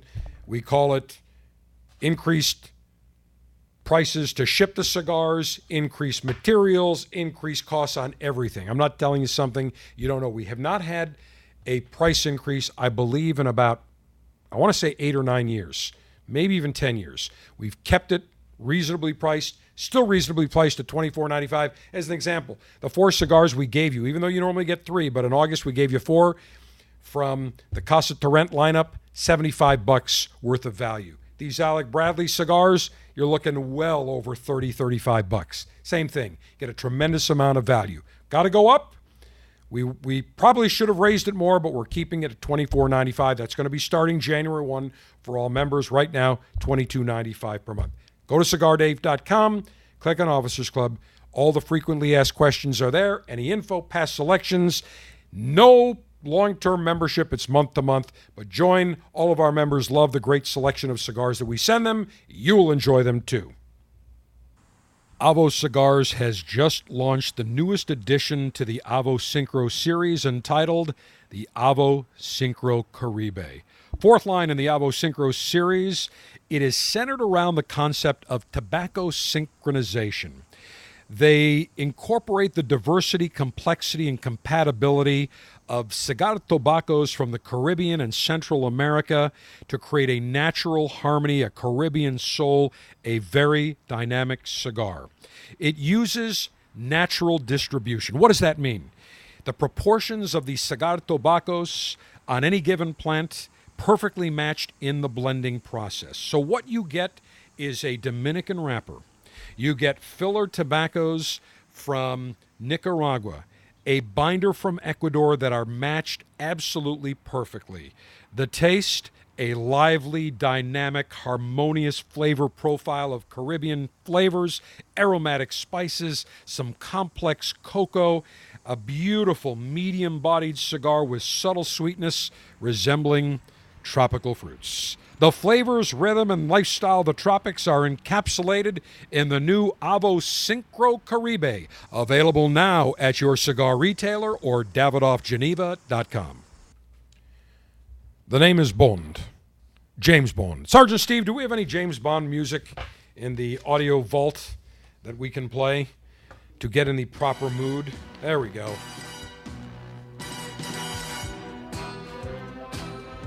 The name is Bond. James Bond. Now, as far as I'm concerned, there's only one Bond Sean Connery. Hello, I'm Sean Connery. I'm James Bond. Hello, Pushy. Pushy galore. James Bond, correction, Sean Connery for Citibank. When I travel around the world, I only travel with my Citibank Visa. They may not know me in Singapore, but they probably should. But wherever I carry my Citibank Visa, they welcome me. When I was playing in the rock and I needed a shave, I went to a barber in San Francisco. And I whipped out my Citibank Visa and I said, My boy, I want you to give me a clean shave, and then I want a shower. Then I want a massage with a happy ending. And they said, Mr. Connery, because you have the Citibank Visa, we'll be glad to accommodate all your requests. And I came out feeling like James Bond. Sean Connery, the one, the only, the true James Bond. Look, I thought Pierce Brosnan was a good James Bond. But the current James Bond, Daniel Craig, the guy is a fucking pussy.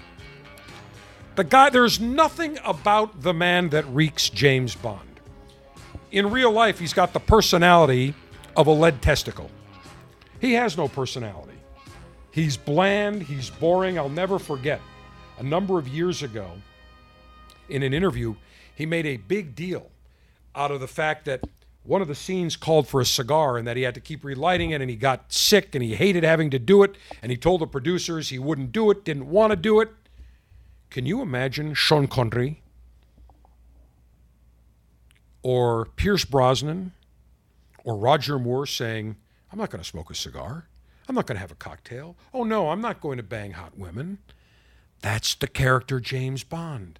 But no, Daniel Craig, first class, grade A pussy. And how do I know this? Well, this is from the Guardian newspaper in Britain. Headline Daniel Craig says he goes to gay bars to avoid fights at straight venues. He said he revealed that he prefers going to, freak, uh, to frequent gay bars to avoid the aggressive dick swinging of hetero spaces. Quote, I've been going to gay bars for as long as I can remember. One of the reasons, because I don't get into fights in gay bars that often. Sergeant Steve, how many fights have you gotten into going to heterosexual bars? Uh, none. That would be a ditto for me, none. And I've been going since probably before college. None. Never once said, oh, geez, I don't want to go to a straight bar with women and normal uh, or heterosexual men because I could get, you know, get into a fight. I've, I've never thought that. I've never once said, gee, let me go to a gay bar because I won't get into a fight and there won't be guys swinging their dicks. I'd say to the contrary, there's probably more aggressive dick swinging, if you know what I mean. And I believe you do. Not that there's anything wrong with that.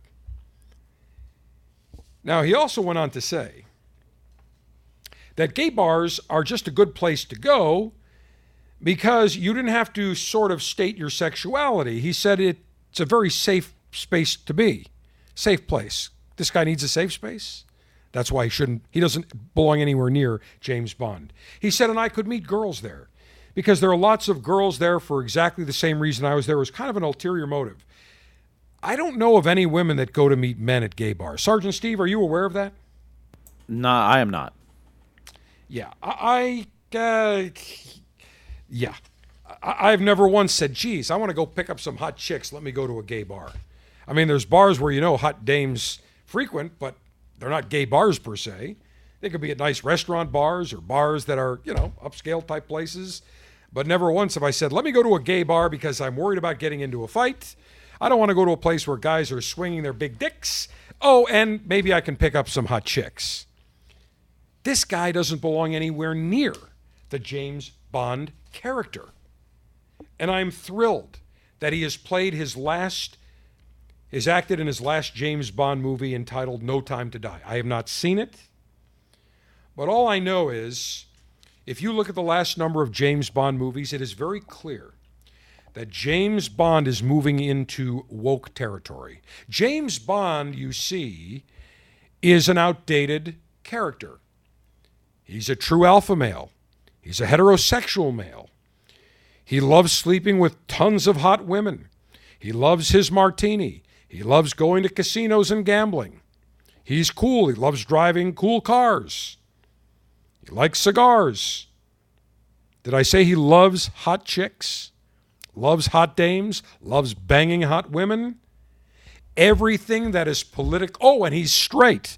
Everything that the feminists and the ultra liberals today find offensive in men heterosexual, alpha, strong, smart, suave, highly sexually active, and highly alpha in terms of their lifestyle cigars, spirits, cocktails, traveling to cool places. Everything that is cool about James Bond is far too masculine for today's woke, preferably beta society. They would like to turn James Bond into a wussified beta. They want to say that was the 60s James Bond. This is the 21st century James Bond. So what do they have to do? They have to kill James Bond. Not literally kill him off, but they have to kill his persona. How are they going to do that? They're going to make him weak. They're going to make him defer to women. They're going to strip out all the highly charged sexuality of James Bond being a heterosexual male, James Bond sleeping with many women. He'll be politically correct now. He won't go near women. You won't see him have as many cocktails. You won't see him smoking a cigar, I can guarantee that. He will be a neutered, watered down James Bond. They will take his big James Bond tallywhacker and they will essentially castrate it. They will chop it off. They, they want to make him a vaginal James Bond instead of a highly testosterone, nads of steel, penal James Bond. That is fact. You won't see him kill it, but you're going to see all the typical things we identify with James Bond going away. It will slowly disappear. All these Hollywood producers are getting woke. There'll be pressure from the studios. Oh, we can't have a very strong James Bond. Mark my words. Forget James Bond. They're going to come out with a Jane Bond. They will come out with a Jane Bond that will be like James Bond, but in a female character. And they can say, ah, see, even women can be 007. Mark my words, it is coming.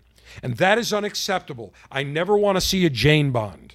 There's only one James Bond, in my estimation. That will be Sean Connery. But let's get a heterosexual alpha James Bond that in real life loves cigars, loves hot dames, loves to live the James Bond lifestyle. Not this pussy wimp that currently has been playing James Bond for I don't know what, the last eight, ten years, something like that. I'm sorry, if I never see Daniel Craig again, I'll be thrilled. Daniel Craig was never James Bond, will never be James Bond, and should have never been James Bond from the get go. They only hired him for one reason. He's not even that great looking of a guy because he's got a frickin' British accent. And by that measure, we could have made Mick the Brit James Bond. Sergeant Steve, what do you think? Can you imagine Mick the Brit as James Bond? A little too short. Yeah, I think. Yeah, I, we're going to have to. Yeah, and I think we're going to have to do something with Mick's uh, buzz cut. We're going to have to probably get him a toop like uh, uh, like like Sean Connery. Although Sean Connery looked cool in the tube, even though you knew it was a rug. We're gonna have to. We're gonna have to. Jet, we're gonna have to fix up uh, Mick in terms of his his his. Take him to a good haberdasher. We're gonna have to get him into some of those suave suits and have to work a little bit on his pickup lines. Aside from oh, and get him out of beer and into some martinis. Aside from that, listen. By all measures, and let's face it, Mick is far more alpha than Daniel Craig. There's no doubt about that. For, by that measure, any Brit, I mean, Boris Johnson could have been James Bond if you go by the standard of the only reason that Daniel Craig was selected is because he's got a British accent. This guy didn't belong anywhere near the 007 moniker. That is my position, and I am thrilled that he's gone. Adios. Bye bye. Sayonara, Daniel Craig. You were never a good James Bond. You never will be a, na- a, good James Bond, and you didn't deserve to be anywhere near James Bond. And that is the end of that discussion. Real quickly, before I get to the Chinese Communist Party Wuhan virus, talking about the wussification of not only the American male, but American boys. The People's Republic of California has become the first state in the country to sign a law, enact laws, that large retailers must have gender neutral sections for products like toys and toothbrushes. This law was pushed by LGBT advocates who say that pink and blue marketing reinforces gender stereotypes and is harmful to children. Let me make this very clear. There are two genders male and female. You want to throw in a third? Freak. You either have a penis or a vagina. It's that simple. You got a tallywhacker or a vajayjay. There's no middle ground. Very simple. You're a male, a female. Anything else goes into the freak category. I don't apologize for that. We are all alpha males. We are happy to be heterosexual males. If you're a homosexual male, that's great. You you're proud. You're they have gay pride. Great. I'm heterosexual pride. What, but here's the thing whether you are heterosexual, homosexual, male, the fact is you're male, female. Simple. Two genders. Don't give me this 28 gender bullshit. And this law being pushed by saying, oh, pink is identified with women and blue, we have to, we, we can't have any separation. And of course, figures Governor Gavin Nadlis Newsom signed the law last Saturday saying that large stores over uh, companies with over five or stores over 500 employees, so a Walmart, a Target, Toys R Us, that kind of thing, they must offer a general neutral section to display a reasonable selection of items, regardless of whether they've been traditionally marketed for guys or for girls or boys. Great. So Barbie is in the same row as G.I. Joe. Here's a little factoid boys and girls are different. Boys want to play with G.I. Joe, tough guys. Girls want to play with Barbie and Ken. Boys want to play with Tonka trucks. Girls want to play with their dolls and their little teacup sets and their and their little easy bake oven. That's not being discriminatory. That's accepting fact. The sexes are different. Boys and girls, male and females are different. I don't want to talk about what a chick talks about all the time.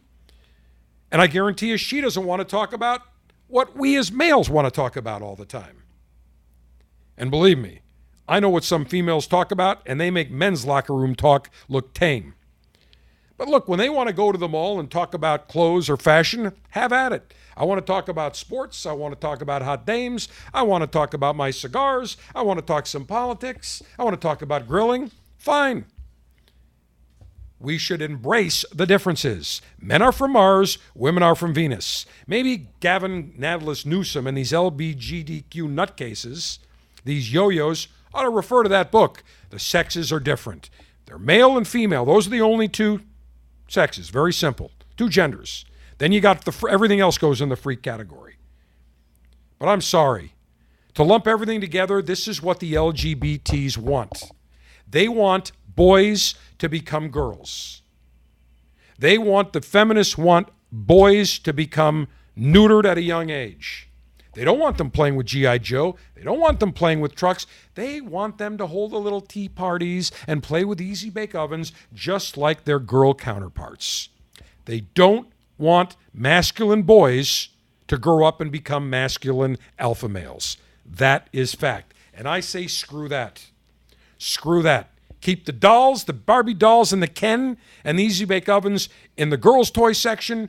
Keep the trucks. Keep the Tinker Toys keep the the GI Joes in the boys toy section and be done with it.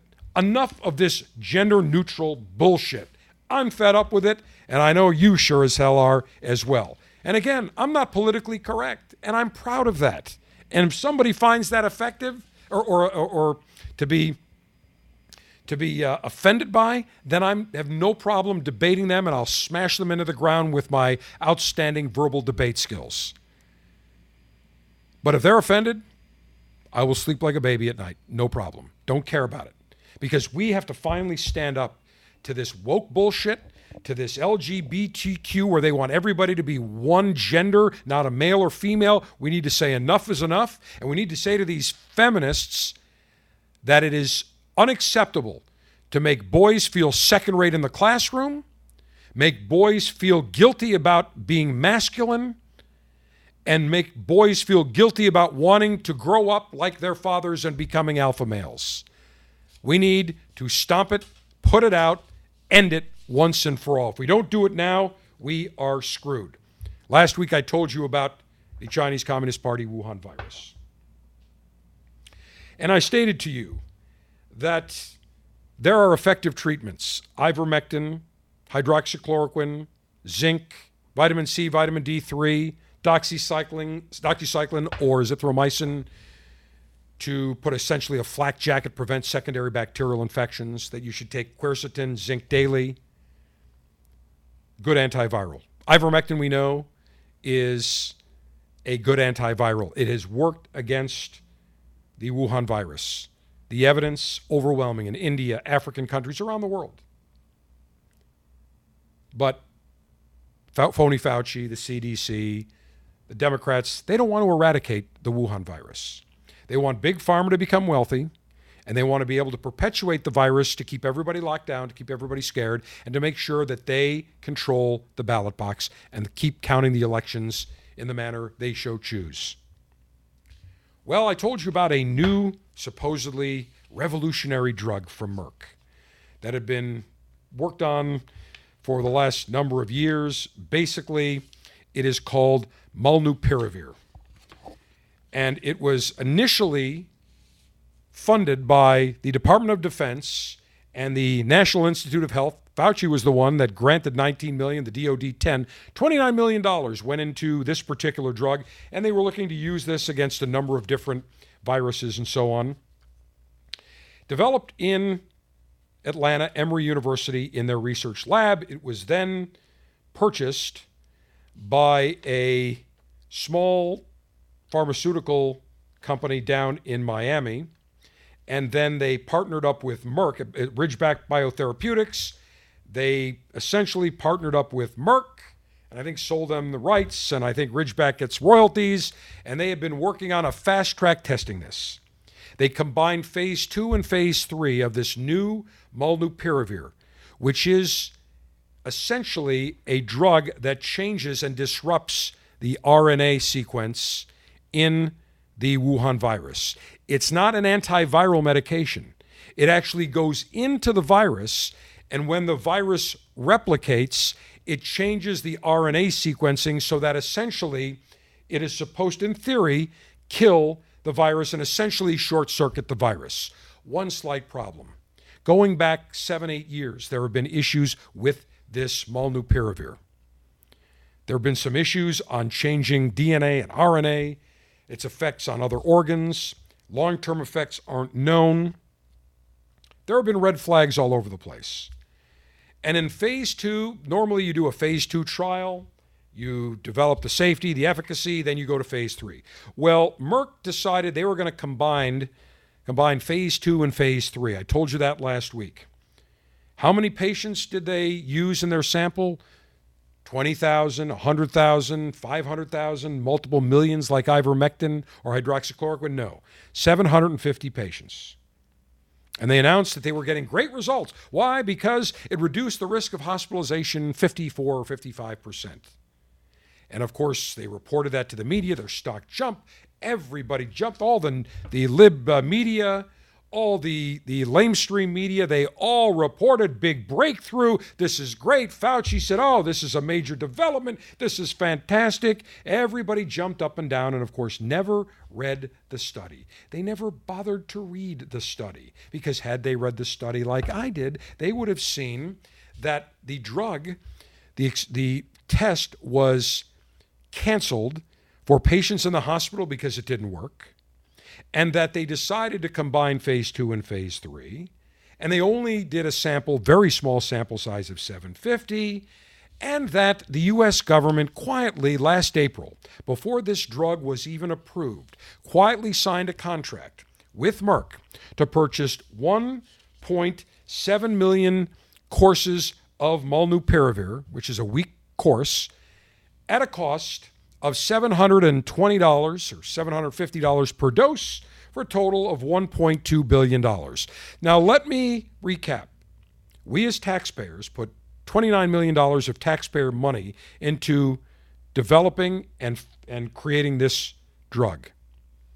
It's sold to a private pharmaceutical company in Miami that then partners with Merck, publicly traded big pharma company costs Merck $17.5 to manufacture a course of 10 tablets. And they're charging the U.S. government 720 to $750. Didn't give one break. Now I ask you, if we put 29 million, Fauci gives this grant, don't you think we should have some caveat in there saying, hey, if this works, we get all our money back and we get a kicker on top of that? Government didn't get $750. How much does ivermectin cost? Could the government buy it for? If they went out and bought 14 pills, they'd probably be able to buy it for about two bucks. Let's say four on the high side. Let's even go to five. Five bucks. You're talking about $750 for a course, but ivermectin, five bucks. And you know who sells the brand name of ivermectin in the United States? That would be Merck, as I told you last week. Merck has been downplaying the effectiveness of ivermectin. Why? Even though around the world it's been shown to be very effective. Why? Follow the money. Always remember, follow, take a look at the bouncing ball above the following words follow the money. See the bouncing ball? Follow the money. Merck would get five bucks. correction. They'd probably get two, three bucks for a course of treatment. Probably less. Maybe five. Let's say five.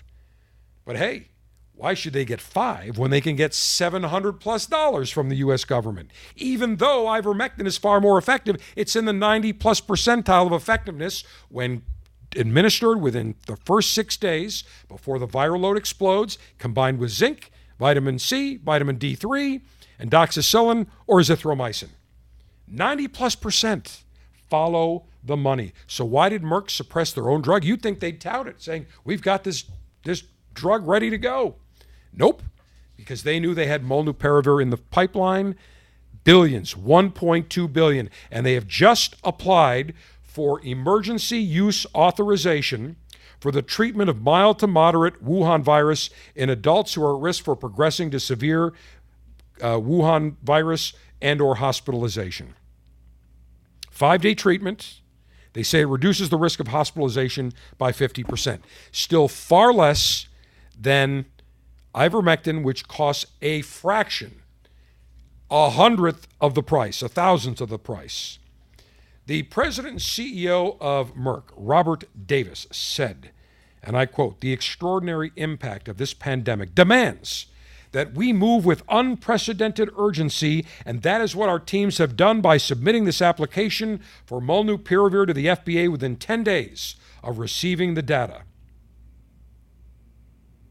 Now, they're rushing, demands it. Why does it demand a rushing so they can sell and get 1.2 billion into the coffers of Merck's treasury by pumping out these pills, molnupiravir, which has a 50% effective rate at a ridiculously high cost. And by the way, it is an RNA, RNA changes the RNA, and we don't know the long term effect. There could be some dangerous effects. Oh, and it could cause mutations of the virus even worse than what we're seeing now to make it almost a super virus with a much higher infection and mortality rate.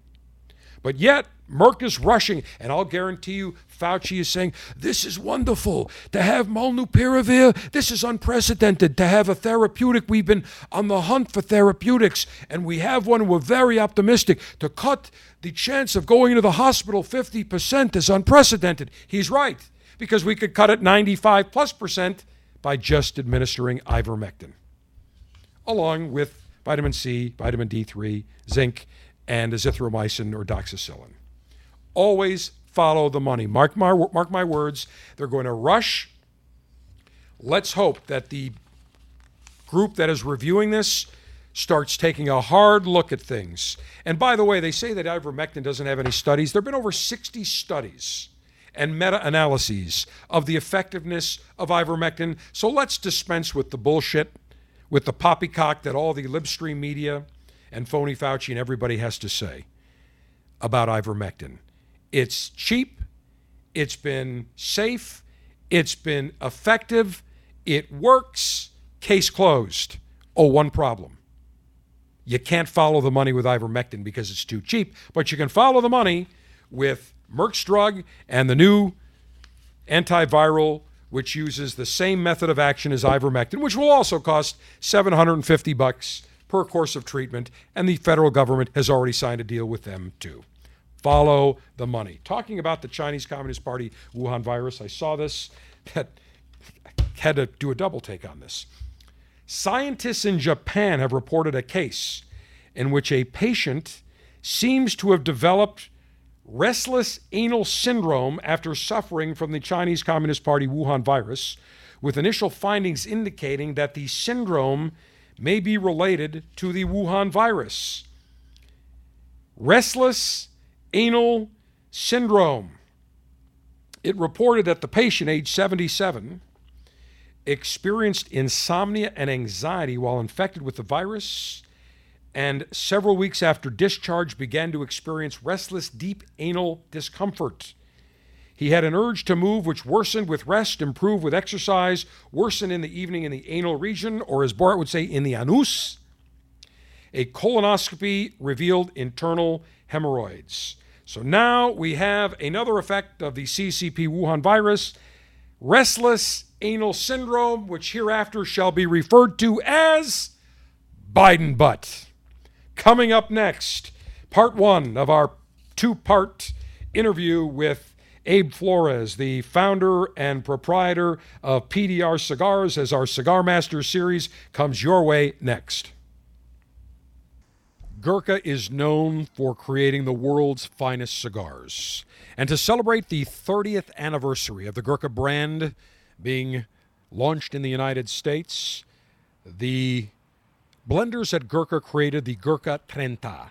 Celebrating and commemorating 30 years of cigar excellence, the Gurkha Trenta, everything you would expect from a Gurkha exquisite construction, exquisite flavor, exquisite pleasure. A nice medium, medium full bodied cigar featuring an Ecuadorian Habano wrapper, a Nicaraguan Corojo 99 binder, and the filler, Nicaraguan Corojo 99, Nicaraguan Criollo 98, created by the great blenders and growers at Aganorsa Farms in Nicaragua. And what you get is a signature cigar that has unique flavors, perfect spice, perfect amount of complexity on the palate, a cigar worthy of Gurkha's 30 years being available in the United States.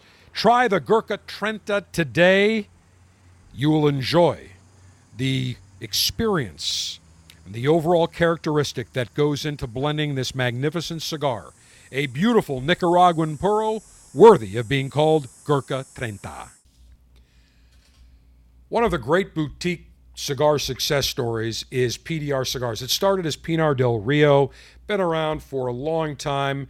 They have a magnificent manufacturing facility down in Tamboril in República Dominicana. We have featured the PDR cigars in our uh, April 2021 Cigar Dave Officers Club selection. Got great, great response. And I've wanted to have Abe Flores, the founder of PDR Cigars, on for a while, and we were able to set it up. And I talked with Abe this week. Here is part one of our two part series with Abe Flores. We talk about his background, talk about the PDR portfolio. I think you'll find it to be a very enjoyable interview, how they started, how they grew. Overgrew and how they backed it down to a manageable level. But I can tell you one thing they are manufacturing exceptional cigars. One of the big success stories in the world of cigars. Started out as a small boutique manufacturer and they have grown exponentially. PDR Cigars down in Tamboril, República Dominicana. And joining us is the founder, proprietor of PDR Cigars, Abe Flores. Abe, greetings.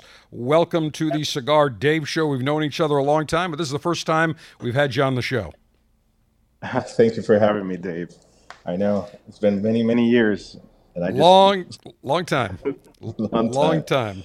Now let's go back. 2004 is when you started in the cigar industry, but let's talk about you before being in the cigars. Tell us about your background.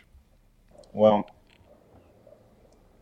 before I got into uh, cigars, I went to school up in Boston, a small college uh, called Merrimack College. Studied uh, MIS, computer, it's marketing informational systems. So I was a programmer uh, it was the beginning of uh, the dot com boom, uh, learning how to do HTML, building, you know, building sites. Um, so I started there. I worked for a lot of dot coms, and then I think it was around 9/11. Everything kind of died. Um, the economy uh, tanked, and I really wanted to do something that I liked. And my family, my grandfather was a grower. I grew up mostly you know, fermenting tobacco and coffee in the, the farm. And I smoked cigars. Uh, my cousin used to bring up cigars all the time from the DR and send me cigars. And uh, I used to sell them to friends and and uh, use it to buy instruments uh, because I'm a musician too. Um, and I really wanted to get into something that was more closer to me.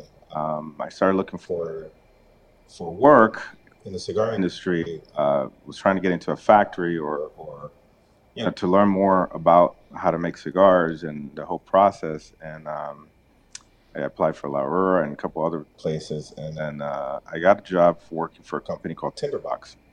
Sure. I remember back then, Tinderbox was a mammoth company, you know. Um, uh, you know, they had about I mean, what, like 400, almost 400 retailers, like 380 something at one point, um, franchises uh, throughout the United States. They were like the McDonald's of of the cigar industry at one point. Almost every mall had a tinderbox, um, as you recall.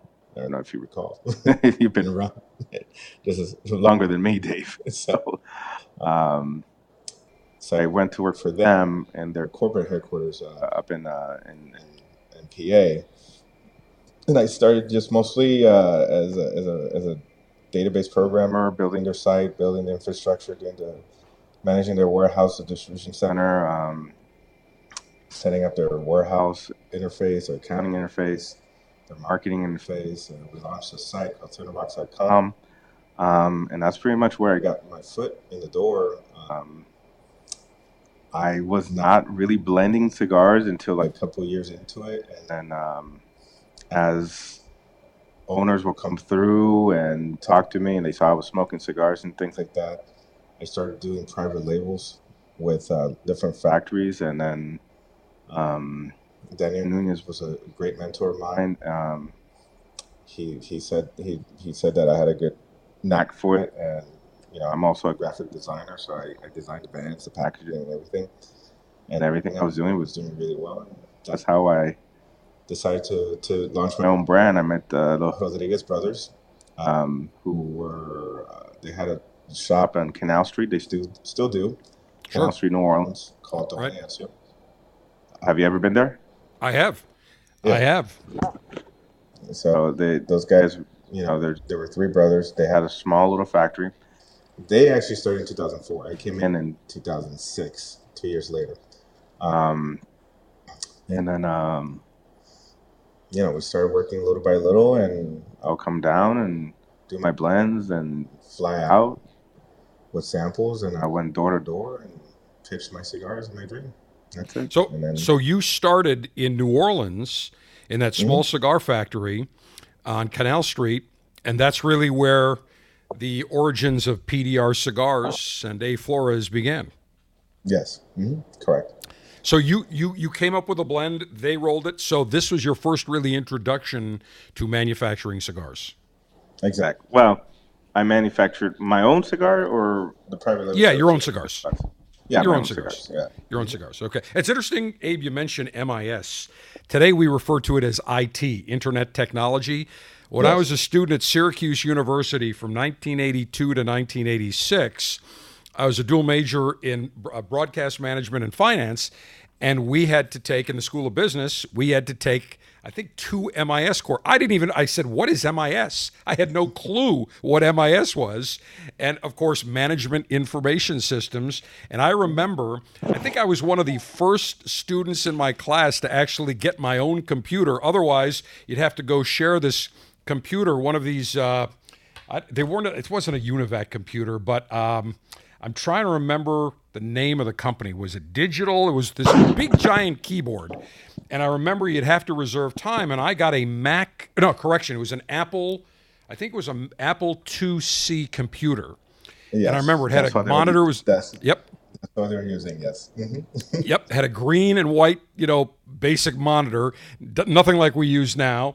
And uh, you had a floppy disk to get the thing going. And I remember it was, I think, 12 or 6 or 600 or 1200 baud rate because I had the modem and you'd have to dial on the telephone to get in. And I thought this was the greatest thing that I've ever seen. And I had, I had classmates saying, I got to see this. You're kidding. You, you don't have to go in at all hours of the night. I said, No, I bought this computer and you go in, bing, bang, boom. And then, of course, everybody else wanted to go get an Apple IIc. But it is amazing how far we have come from that time where, I mean, when you think about it, we have more computing power and the ability to do more on our smartphones than we did back then on a, at the time, I think. I'm trying to remember it was like a twelve fourteen hundred dollar computer. I remember it took me like two years to pay off but it is amazing the difference. And and so you started really management information systems and your foot in the door was through the tinderbox which at the time was almost in every major mall in the country. They were big into pipe tobacco big in cigars big in in unique gifts and so that's where your first introduction to cigars were Yeah, very much. Okay. I mean, it's. It, I thank them because I learned a lot from them. Um, And you know, every time I see, I go up to PA and I see those guys, Wayne, Best, and, and those guys who still run. You know, if they didn't give me a shot, I would have not really. It kind of laid down the groundwork what I needed to know how to market a cigar and what. And then at the time, remember things were changing a lot. You know, like you know, it was like out of the boom. You know, and and uh, taste profiles were changing, and then guys like Pepin started popping up, and guys who were just doing. Remember, Nicaragua was not so big at, back then. Correct. You know, it was uh, Dominican. It was right. It was like Padron was the only one who was doing good. You know, Right. I mean, who else? Who else was a big uh, Nicaraguan company back then? I can't remember. Joya Nicaragua, but Joya Nicaragua. big. Uh, you know, no, but and they the- were they were about it. And then Honduras certainly was big with Villazon. Yeah. They were making a lot of cigars there and uh, Camacho. But Mm-hmm. in the Dominican Republic, they were the king. And what's interesting is I remember during the boom, everybody was primarily in Santiago. Mm-hmm. That was where most of, and then of course you had uh, Consolidated Cigar uh, that was down at Casa de Campo in that in that neck of the woods. Um, and then Tamboril started to come on the map during the boom. There were a number of manufacturers. In fact, I remember there was a cigar named Tamboril, and I remember them showing up at the uh, at the at the time the RTDA conventions, the Retail Tobacco Dealers Association convention. Nobody had heard of Tamboril. Nobody had heard of these guys, but it was during the boom, and Tamboril became a very popular uh, area. It's just what is it about 20 minutes north or, or east northeast of, of Santiago. It's not that far. It's like a suburb almost. Yeah, it's like wow, it's turning more and more into a suburb.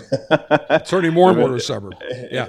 Another ten years, it will be Eaten up by Santiago, and it'll become Santiago. It'll become Because Santiago. Exactly. It's growing like crazy. So at the time, Santiago was on the map. So tell us how y y this is. You you start manufacturing your cigar uh, up in New Orleans.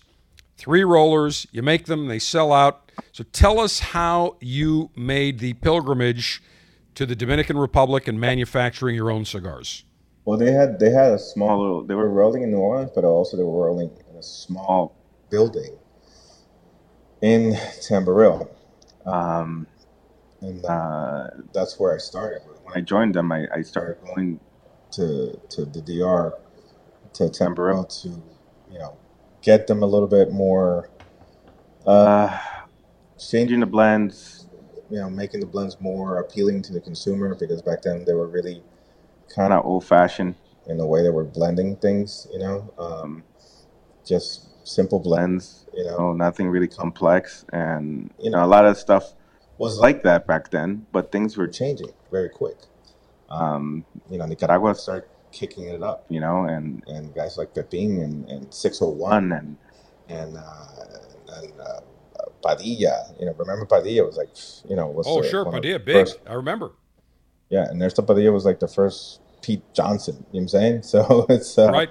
You know, and um, and then uh, what's his name? Uh, Bahia. Remember Bahia? Uh, the, what's I do name? remember Uh, Tony Borhani. Tony Borhani Tony- yeah, made made Tony his cigars down in Costa Rica. Yeah, yeah. He started coming out. He was the player. You know, so Right. Oh yeah. you see, you see these guys, and and that's you know the profile started changing. So I started to you know tell them you know started making the cigars more stronger, more more you know not so mild, more medium to full flavor, uh, more complexity, um, and that's where PDR P, we we I was really in love with like how Cuba was because I went to Cuba a few times, and then um, I was really in awe with the tradition and and how the Cuban seeds they developed out of there that we use in the DR in Nicaragua and Honduras, Criollo 98, Corojo, Habano Vuelta Arriba, uh, Piloto, all those type of Cuban seeds that came out. Um, and I wanted to really do an homage homage to to that, and then I was, you know, that's where PDR came from because uh, you know actually we were called Pina de Rio. Right. I registered that brand and uh, we launched under Pina de Rio. Eventually, it was really hard for people to say Pina de Rio, and then there was a brand that was like fading out. Remember Pinar? There was there was a brand called Pinar at one point, so it was like confusing. And then I changed it to PDR, 1878 or PDR, made the acronym smaller. And then uh, when we came out with the PDR 1878 Cubano Especial, that really took the brand to the next level for us, more than Pinot so, So, th- what year was that? I think it was 2007, 2008. Okay. That's when so, uh, it was. Yeah, it was not New Orleans. It was, I think, Houston. You know what? It's amazing because I, it's funny. I can remember each convention, but I can't remember in what sequence and what year. Uh, yeah. Uh, but I think you're right. I think that was in Houston because uh, I remember it was at the Hilton. Uh, the Hilton was attached to the mm-hmm. convention center. So I remember, I do remember that. So that was really your breakout year, where about 14 years ago, where you launched PDR.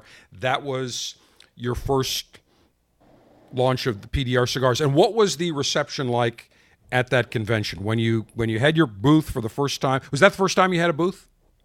No, no. We, we launched the booth before uh, with Pinar del Rio. We know, we it, we, were, we went two two three years, you know, on the Pinar del Rio. Then we went we launched PDR, and that was, you know, we got it in. I mean, think about it, like. A, a long premium cigar for that was retailing for 450 you know was was was uh we launched it at a really aggressive price point uh, in a box uh, smoke grade uh, medium body. And um, we got you know it blew up you know we within a year and a half we had about over a thousand retailers selling their cigars.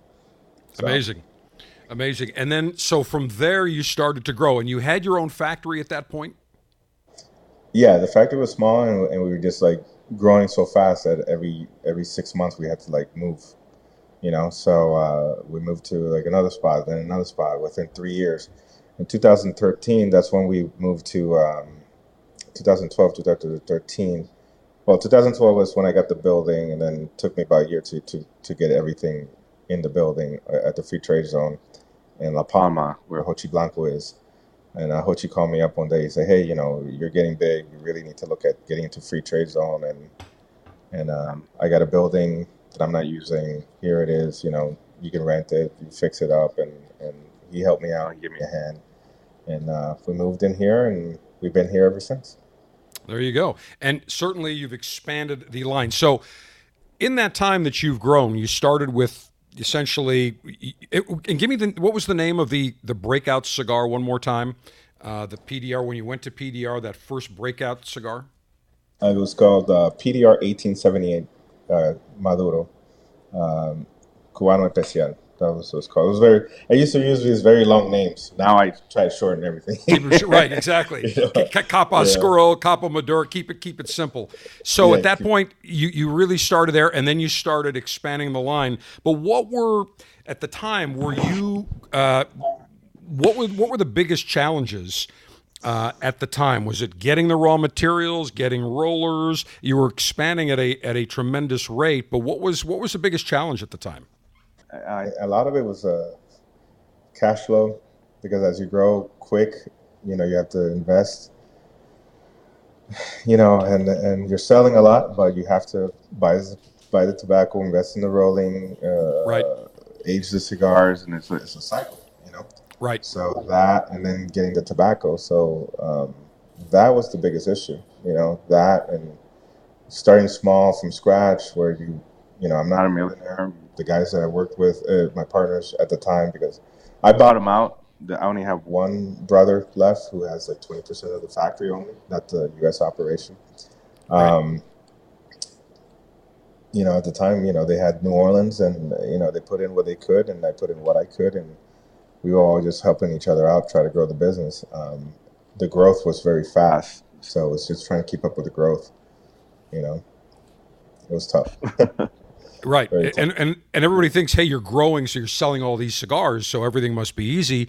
But as you said, in order to make those cigars, you have to have the raw materials because from the time that you buy the raw materials to the time the cigar is made, and then you age the cigars there's a long there's a lag time. It's not as if you say okay i buy the tobacco today i roll the cigar tomorrow and then the next day i go and sell the cigar and i get the money the next day. There's a there's a lag time. I mean from the time you buy that tobacco you may have that tobacco sitting in that in your factory in your warehouse for three months six months a year you roll the cigars then could be th- 30 days 60 days then you ship the cigars, then you get paid. So it's that old, it's a catch 22 because yes, you're growing and you have more sales, but then you need more. Uh, uh, uh, more capital to be able to fund that growth, and that's always a difficult. And it's it's not just you; it's happened to other manufacturers in Honduras and Nicaragua that everybody says the same thing. So was that a surprise that you say, "Hey, we're selling all these cigars," but man, the cash flow is getting tight? Was that was that kind of an unexpected surprise, if you will? Yeah, because it was not a slow organic growth. It was just like a very fast pop. And then when we got started getting articles on Cigar Aficionado, Cigar Journals, you know, getting high ratings. 2013, 2014, I got number 10. Well, 2013, I got a number nine cigar of the year with uh, with a cigar that I made for Gurkha, the 125th. And then I got 2010, number 10. And then I, I made cigars for La Palina that also got you know, top 25. I, I, made cigars for a lot of people that got, you know, a couple of few guys that they got top 20. And then um, it was just a lot. It got really big, really massive. Um, you know, I had to really, to be honest with you, after that, and then FDA came in, and then that kind of like, you know, slowed down everything real quick. So when right. you're like bringing all this debt on top of you and then trying to grow and then next you know the faucet just shuts off. Right. you know it's uh, you know certain people can go out of business. And i was well, able to to survive it. So we restructured. Took us a few years to restructure everything. Now i'm in a, to a point that we're you know managing it very well. Uh, then the pandemic also had to right. we had to restructure everything again. Um, two times. And, um, I'm in a very comfortable spot now, so I'm not looking to do more uh, in the sense of growing the factory to the way it was, where we were like 900 employees. You know, now we're wait. Not you said 900 employees now. We got no, no, not now. We were we were one point almost at 900 employees. You know. Okay. So now, now we're at three something. Okay. So, so it's manageable is a more manageable. You know, I learned a lot from when I got into Pro Cigar. Uh, now it's been six years that I've been a member of Pro Cigar. I got more closer with Carrillo and Lito and a lot of the more medium-sized guys. You know what I'm saying? Right. At one point, I was producing more than all of them, and then and they told me it's like you know you got to be able to control it because the problem right. when it gets so big and massive either you have to be like an this in general to get the right staff to help you run everything, and if you're trying to do yourself, it's very hard, you know. So um, it got out of my hands a little bit, and now by me reducing it to the way I am now, back to more of a controllable, manageable production where I can walk the floor, taste all the cigars myself, go through all you know all 30 tables myself. I have about now 35 pairs, and I think we're we're fine with that. Maybe I'll get up to twenty thousand a day. You know, four million cigars, and I think that's where we're going to cap it. So you're four million cigars. What was at your peak, Abe? How many cigars did you manufacture at the factory? I think we got up to like eight million. That's big. That, that's huge. So, eh, you know, I'll never forget. I had a business mentor that told me one time because I remember saying, "Yeah, grow, grow, grow," and he said, "Let me tell you one thing. Remember this: bigger is not always better." And I didn't really understand that because I said, no, no, no, you want to get big, you want to keep growing. And he said, there comes a point where it's a point of diminishing returns. And he said, the other thing is, there's a point of diminishing enjoyment. And I never forgot that because he had grown his company. He's in the pool business and grew, grew his company nationally huge. And he pared it back and he said, We got way too big, couldn't control things. And he said, I wasn't enjoying it anymore. He said, When I started this company, I enjoyed it. And he said, We decided we're going to pull back, become more regional, dominate the markets that we're in. And he said, Now we, we make a better product. We can service our product better. And he said it's controllable. The employees I have, I trust. They know what's going on, and I'm enjoying operating the business more. And he was, I was, once he said that, it kind of kicked in. And and I'll never forget what George Padron told me way back in the boom. And I said, George, you guys can go in right now and you could probably triple the number of cigars that you make, no problem. How come you haven't doubled or tripled? And I remember his father was sitting there, uh, the late Jose O. Padron, and his father, you know, uh, uh, uh, George translated from English to Spanish, and his father uh, uh, said, replied in Spanish, and then George translated, and his father said, "Look, absolutely, we could double or triple, but we would lose the quality. Our name is on the product, and if we do that, we would not have the same type of product. We would lose control of the product." we would just be in it for making the you know millions of cigars and he said i'm all about i never looked at the money he said i always made sure our product quality was number one and even to this day abe and you know the padrones very well you know that they easily if they have the demand to double their production they never have they've always managed it and I think you're in the same boat now where you've looked at it and said, yeah, we've been big. We've made 8 million cigars, and now we're going to pare things back. So do you find you're enjoying the factory and enjoying the business more today than when you were at 8 million a number of years ago? I have less headaches. I'm enjoying my life more. I've, uh, it's, uh, I, I, when I was doing eight 8 million cigars, I wanted to pull my hair, and I did not enjoy what I was doing. Definitely. Right. And it was, getting out of control. So it's it's the thing. It's like you, you want to be Budweiser, you can be Budweiser. It's up to you. Right. If you be a small brewery, then be a small brewery, and then have a life and and provide a quality product for everybody, day in day out. So I need to be able to also have a life and not have the stress. The older you get, just stress just it's not good for you, you know. So back then when I started, I was what 28, 29 years old. Now I'm 46. So um, I just I want to enjoy my life more, and I think it's more controllable, and I'm happy, and the consumers are really enjoying my cigars more now than before. Uh, the rebranding was was something I needed to do to just for people to forget what I did before. Um, bringing back to the original blends, everything is going back to the original blends that I made me big. Um, simplifying things, simplifying the, the suppliers, uh, before I used to grow here, do this, do all this co-oping, and had like 30 different farmers and, and all this stuff, and handling farming and handling, you know, sorting, and I had, you know, about 200 women t- sorting tobacco and all that stuff, and it was just, it was a lot. It was a lot. You know, it, it's now I, you know, I can walk the floor of my factory within 35 minutes, 40 minutes, come back, call, do Zoom calls, do presentations, manage my sales from here and I'm relaxed and and and I rather I'm happy. I'm happier now than before, and and um, I think now whoever is smoking my c- cigars now are more. Uh, I think they're more happier with what I'm producing now than than what I did before. Before you can see my cigars everywhere. Yep. Uh, but but I'm going to be upfront with you. Was was the quality there? Was I, I think we were doing good product, but it's I don't think it's compared to what I'm doing now.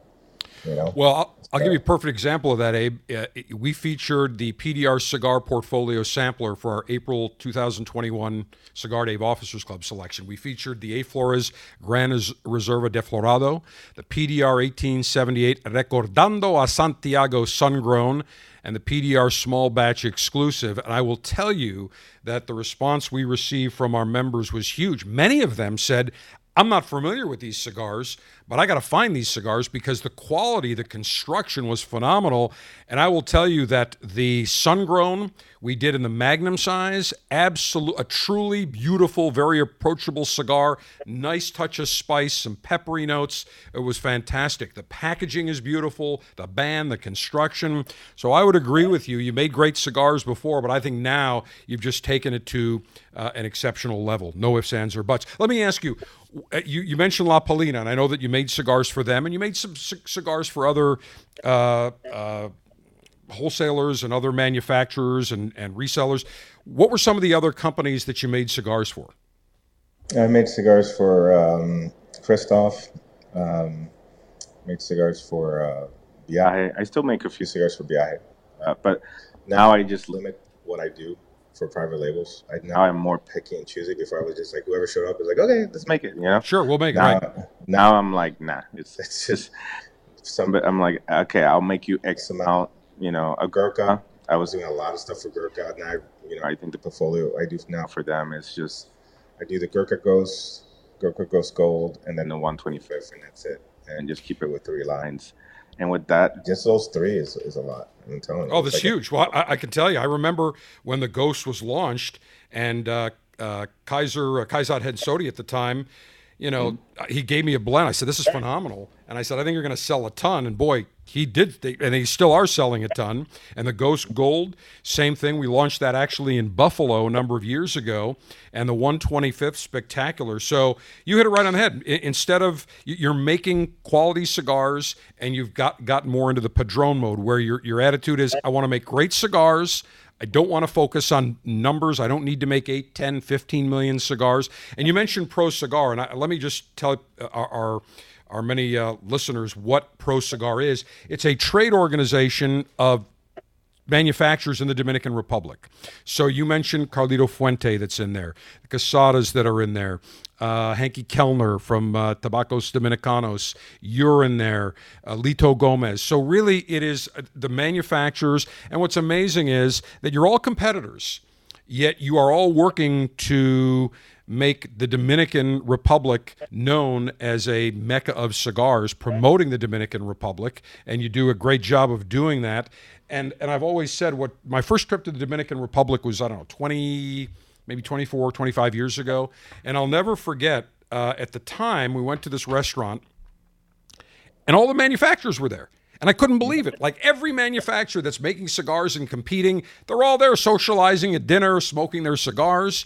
And I and I was with Carlito Fuente and I said, Carlito, what really amazes me is that you're all competitors, yet you guys all socialize together. He said, listen, he said, we do compete, but if ever somebody was in trouble, if somebody had a fire or somebody had an issue, every one of us would step up because yes we compete but our job is to promote the cigar industry as a whole and that's very true and i think your exhibit a where they brought you in and they've kind of guided you and give you advice on how to make a better company, how to how to run a better company.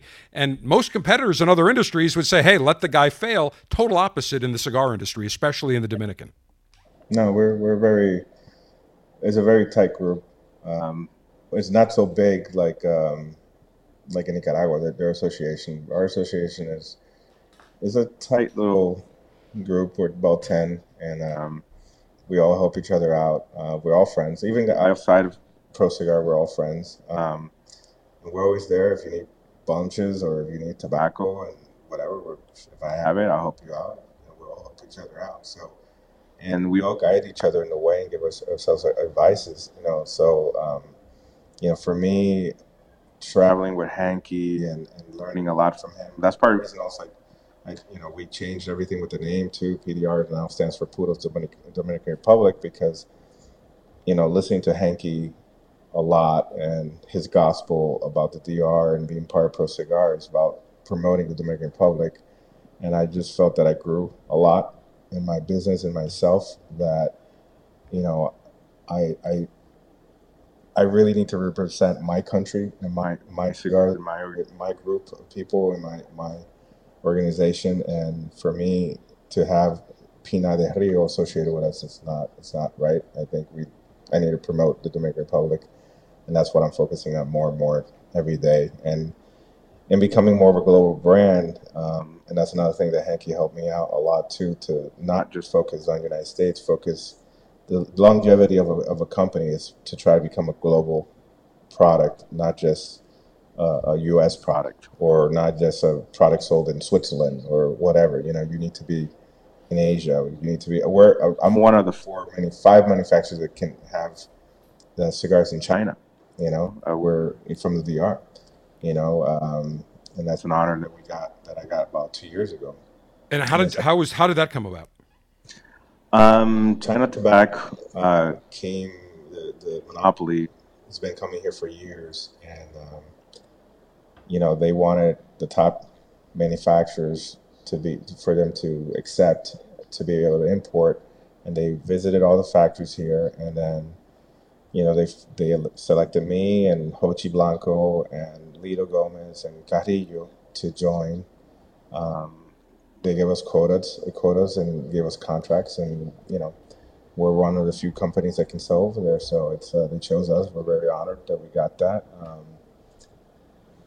you know, something something that uh, that I'm very proud of. That I'm also in the Asian market, and it's you know I already, already focused on Europe for ten years, and we're doing very well in Europe. Um, and now we're Asia, and then the United States is growing again. Um, you know, because we also had to downsize a lot there. Now we're growing back, but also there I'm going to limit. Once I get to a certain amount of accounts, I'm going to stop adding That's more it, accounts. right. So once I get everybody that used to be in PDR buying PDR back, or the top, the guys who were with me in the beginning, the retailers who were supporting us in the beginning, then I'm pretty much going to not take more because once we get once we get to a point we can't produce as much, then I, I don't want to I don't want to grow. So I just want to just get to a point and fulfill my guys and always not have back orders and and that's part of the reason also with my packaging if you notice uh, it's we use this uh, mdf paper wrap colorful stuff because uh, the demand for wood boxes supply chain has gone down to shit right now. Uh, Right. you can't get any wood you can't get any tins you can't get nothing.